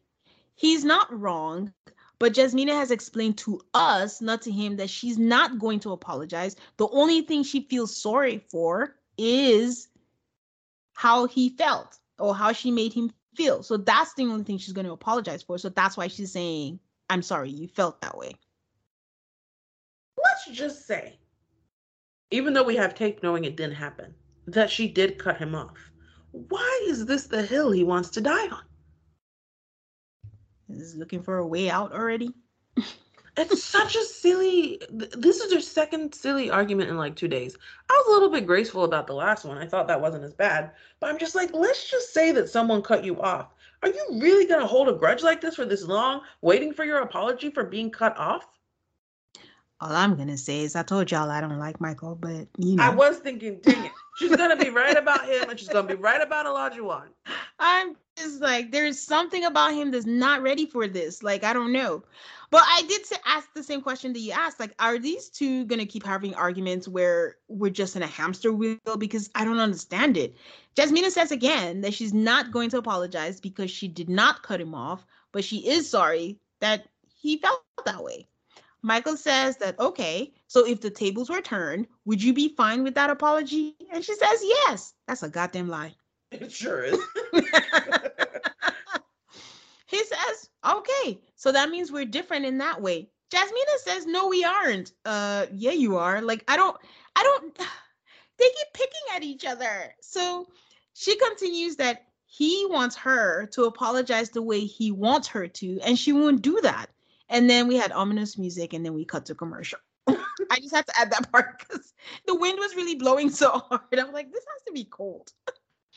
So Michael says he's not sure what else to say about this because he feels like they're talking they're talking in circles and they're just gonna have to agree to disagree. Add that to your drinking game because every episode so far he said that we're gonna have to agree to disagree. Michael says in his head, he thinks that she cut him off. And this was in a confessional. In this moment, I so badly wanted the producers to hand him an iPad and say, Watch this scene. so he could feel so silly. So he asked Jasmina, I mean, they're done with the conversation, they're sitting, and because they have study session, he's like, So what are you thinking? And she's like, That I want something to drink. Michael says, I mean, going forward, however you choose to apologize is how it should be accepted. So, being that case, he accepts her apology. she makes a face and he asks, Why the face? And she says that is are you genuinely accepting my apology? And Aid, I'm exhausted. Like we have questioned back and forth. so now where it's her turn to ask him if he's genuinely accepting it. He's like, yes, that it is genuine. And if, if in her heart she doesn't think she didn't cut him off, that was a lot of qualifiers in that.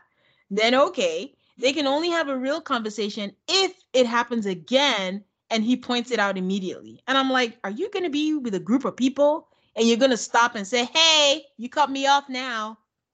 I just don't understand the logic. I can't understand it at all. If you got cut, I'm I'm just so confused. If you got cut off, I I actually I'm about to be like it's not even about being cut off now. I think it might have been the topic. Like maybe he wanted to explain in a very specific way why they didn't have sex and he didn't like the way she explained it. So instead of just saying like, "Oh, I don't like the oh, you cut me off." I don't know. In the grand scheme of things, you just met even if she cut you off, it's not the great it's not the worst thing in the world. Just think the best or just give her the benefit of the doubt that she didn't mean to cut you off and let it go. It's but I think worth arguing about. Yeah, it's not. But I think Michael is insecure. So it now goes on to I'm the man you cut me off in front of everybody. You're disrespecting me, making me seem like I'm not the man, blah, blah, blah. That's my point of view of why he was upset about the alleged cut you off. Can't talk about it anymore. We have to move on. yes. So Jasmina says her issue was the delivery of how he said it and the aggression. And you know we don't have that on camera. So but the way she's talked about it i have to assume that he was really really aggressive about it. And that threw her off guard. And he says he apologizes for that and he's working on it. He actually says that it's an issue that he has had and has been told by others that it is not his intention to sound abrasive or condescending and that's something that he needs to make sure he nips in the bud except guys i rewound this three times he said nips in the butt. Promise. like I didn't want to, you know, slander his name. I mean, I can't. I use malapropisms all the time, so okay. But he said nips in the butt immediately before they go back to Boston. To me, this is concerning. Um, how quickly he admitted that it actually happened says that it, it, happened probably the way Jasmina said it.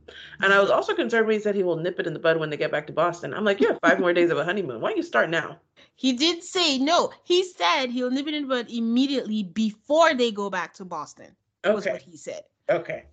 But I'm just like, if many people have told you that you're abrasive, that's a problem.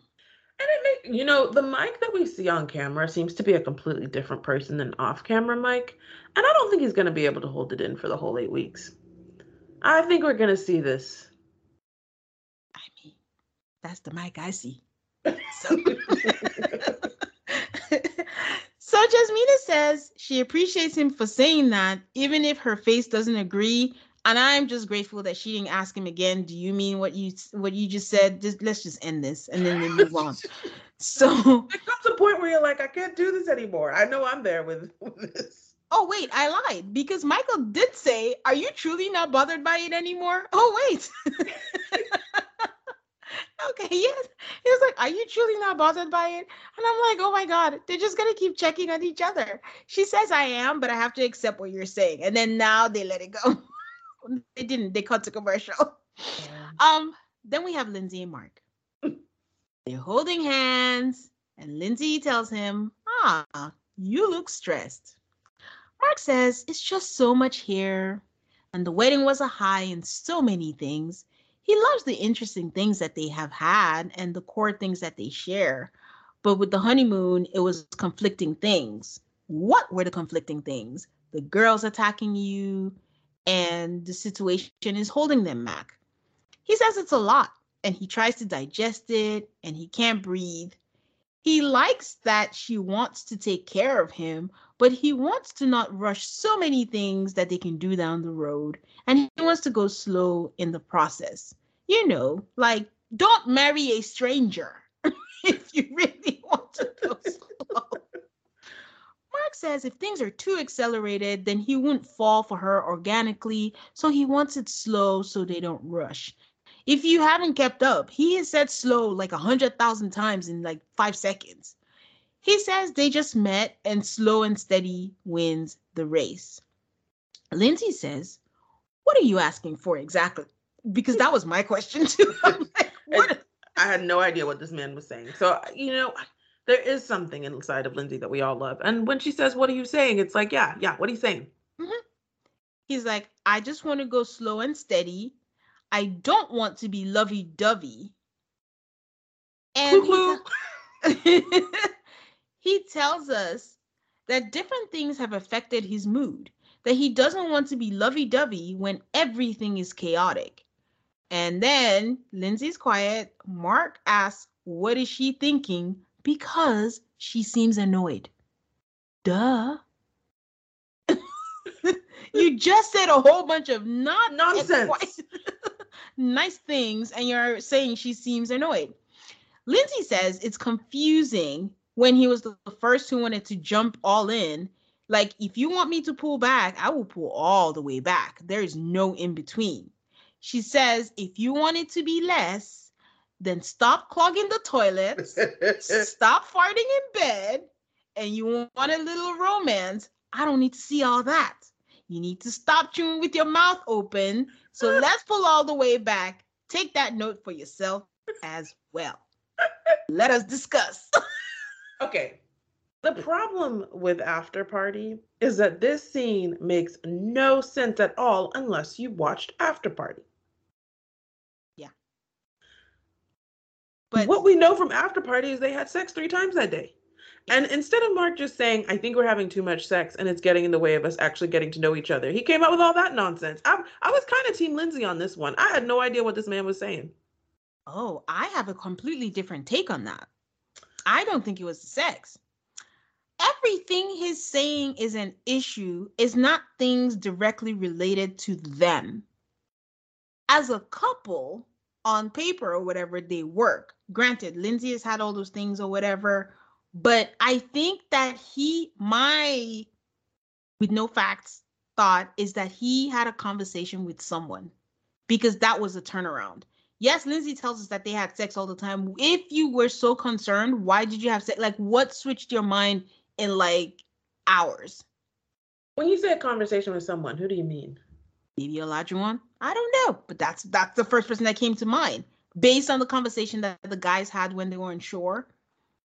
I think they had a conversation like, dude, do you think you can live with this for the rest of your life? Are you concerned about this? Are you this? Da, da, da? And then he started having doubts. That may be so, but the use of the word lovey dovey, I don't see them being super affectionate. And so when she's like, yeah, we had sex a lot, I'm like, does he want to have less sex because he feels like it's clouding his mind or something? Or they're moving too fast? The thing is, I think that might be a justified thing, although it's the death knell of MAFS. If you say, oh, we had sex and I to have sex anymore, it's you're dead. Um I actually think they're lovey dovey because I had taken notes saying like, "Oh, where's my PDA from the people?" But they're the only ones that I've seen that give each other kisses and then they hold each other and then they hold hands. For me, I would kind of see the sex part, but the timing of it all is what's so fishy. Why didn't you just stop at the morning? Let's just even give him the benefit of that. Why still have sex with her multiple times after that if you were already wanting to pull back? Because we know about the fact that he quote unquote planned this romantic dinner so I don't hmm. know. It's anyway. possible. Who knows? We'll we wouldn't know entirely, but yeah, Lynn at Team Lindsey on this. You just pulled a 180 and that was not cool at all. Lindsey's frustrated and she's mad, saying, Why did you plan a romantic dinner? Why did you consummate the marriage? You are so stupid. She didn't say it to his face. It was a commercial, but I, I mean, confessional. But you know, um, her dad, I think, kind of said, you know, once she loses it, she just can't control her mouth. Um, not cool to just call your husband stupid. Granted, it was not to his face, but not okay.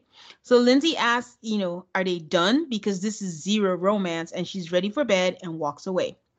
Mark walks behind her and tells us that the whole purpose of this meal was to let her know where he's at that he thinks they can have amazing things because of their core, but there are a lot of things that have happened, and some I didn't see that coming.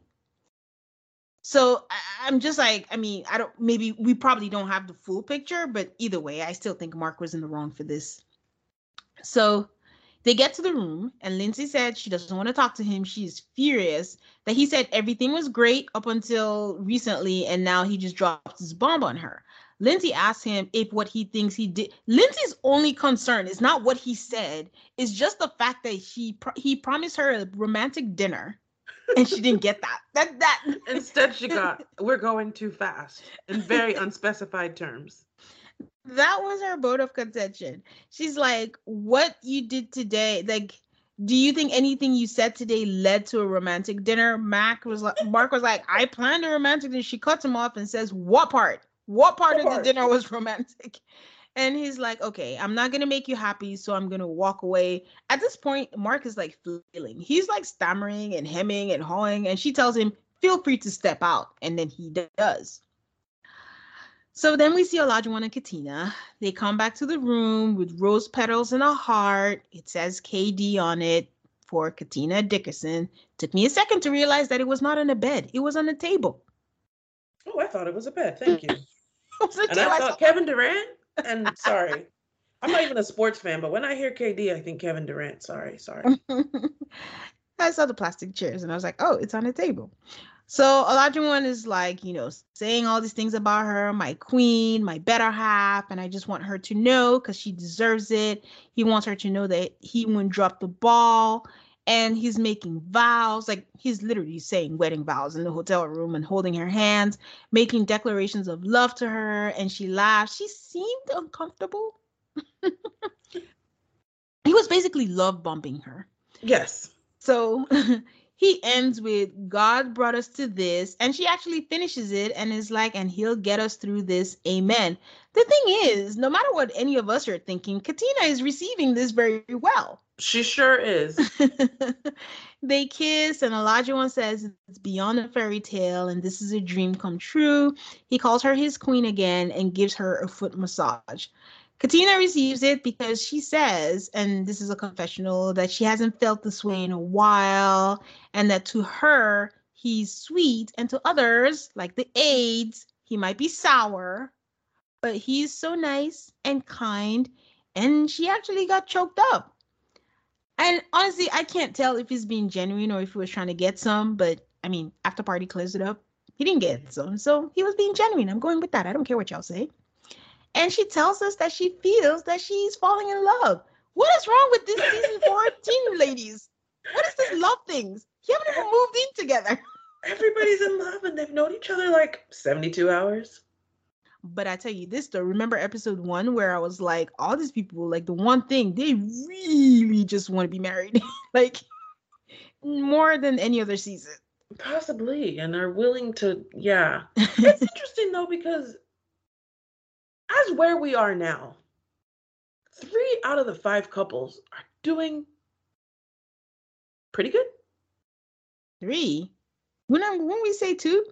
Okay, I guess two the funny thing about Mark and Lindsey to me is I have hope for them up until about six weeks. I'm very wedded to my six weeks. yeah.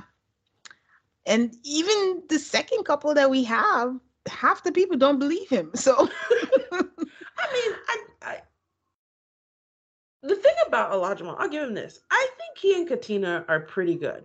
Mm-hmm. He just annoys me. Yeah.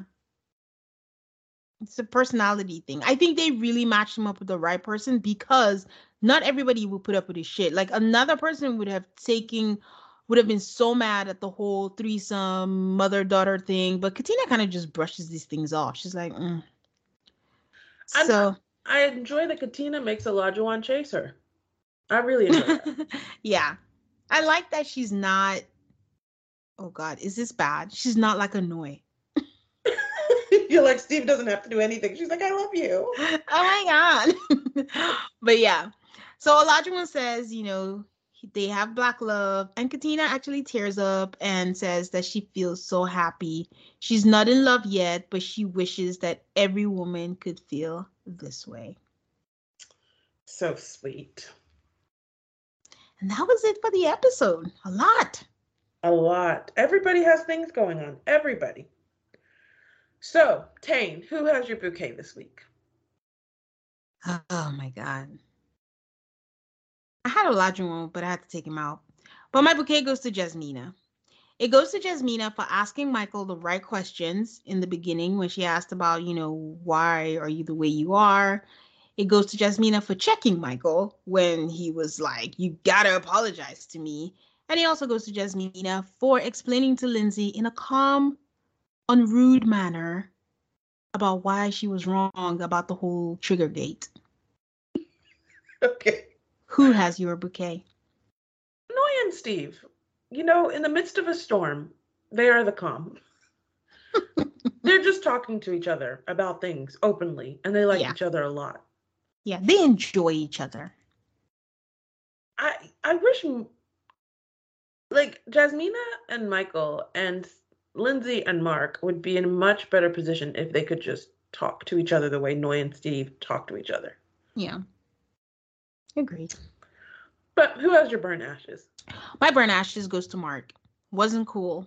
Think a lot of things about Lindsay, but if nothing else, she really likes Mark and she's been respectful of him and been by his side and he just didn't handle this right.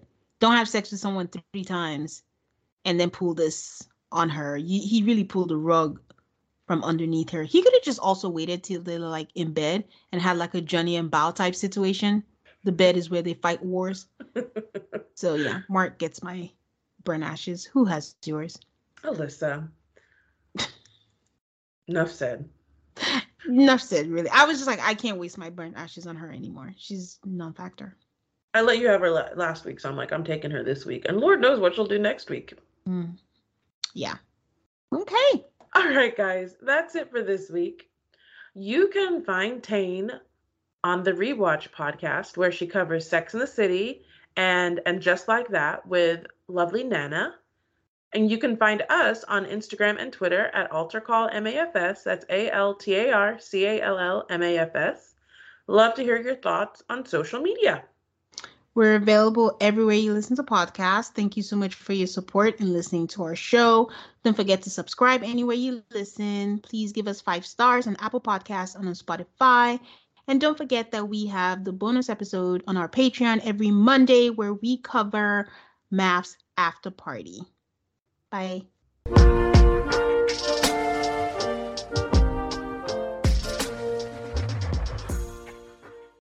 When you need mealtime inspiration, it's worth shopping Kroger, where you'll find over 30,000 mouthwatering choices that excite your inner foodie. And no matter what tasty choice you make, you'll enjoy our everyday low prices, plus extra ways to save, like digital coupons worth over $600 each week. You can also save up to $1 off per gallon at the pump with fuel points. More savings and more inspiring flavors make shopping Kroger worth it every time. Kroger, fresh for everyone. Fuel restrictions apply.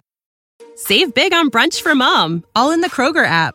Get half gallons of delicious Kroger milk for 129 each, then get flavorful Tyson natural boneless chicken breasts for 249 a pound, all with your card and a digital coupon. Shop these deals at your local Kroger today or tap the screen now to download the Kroger app to save big today. Kroger, fresh for everyone. Prices and product availability subject to change. Restrictions apply. See site for details.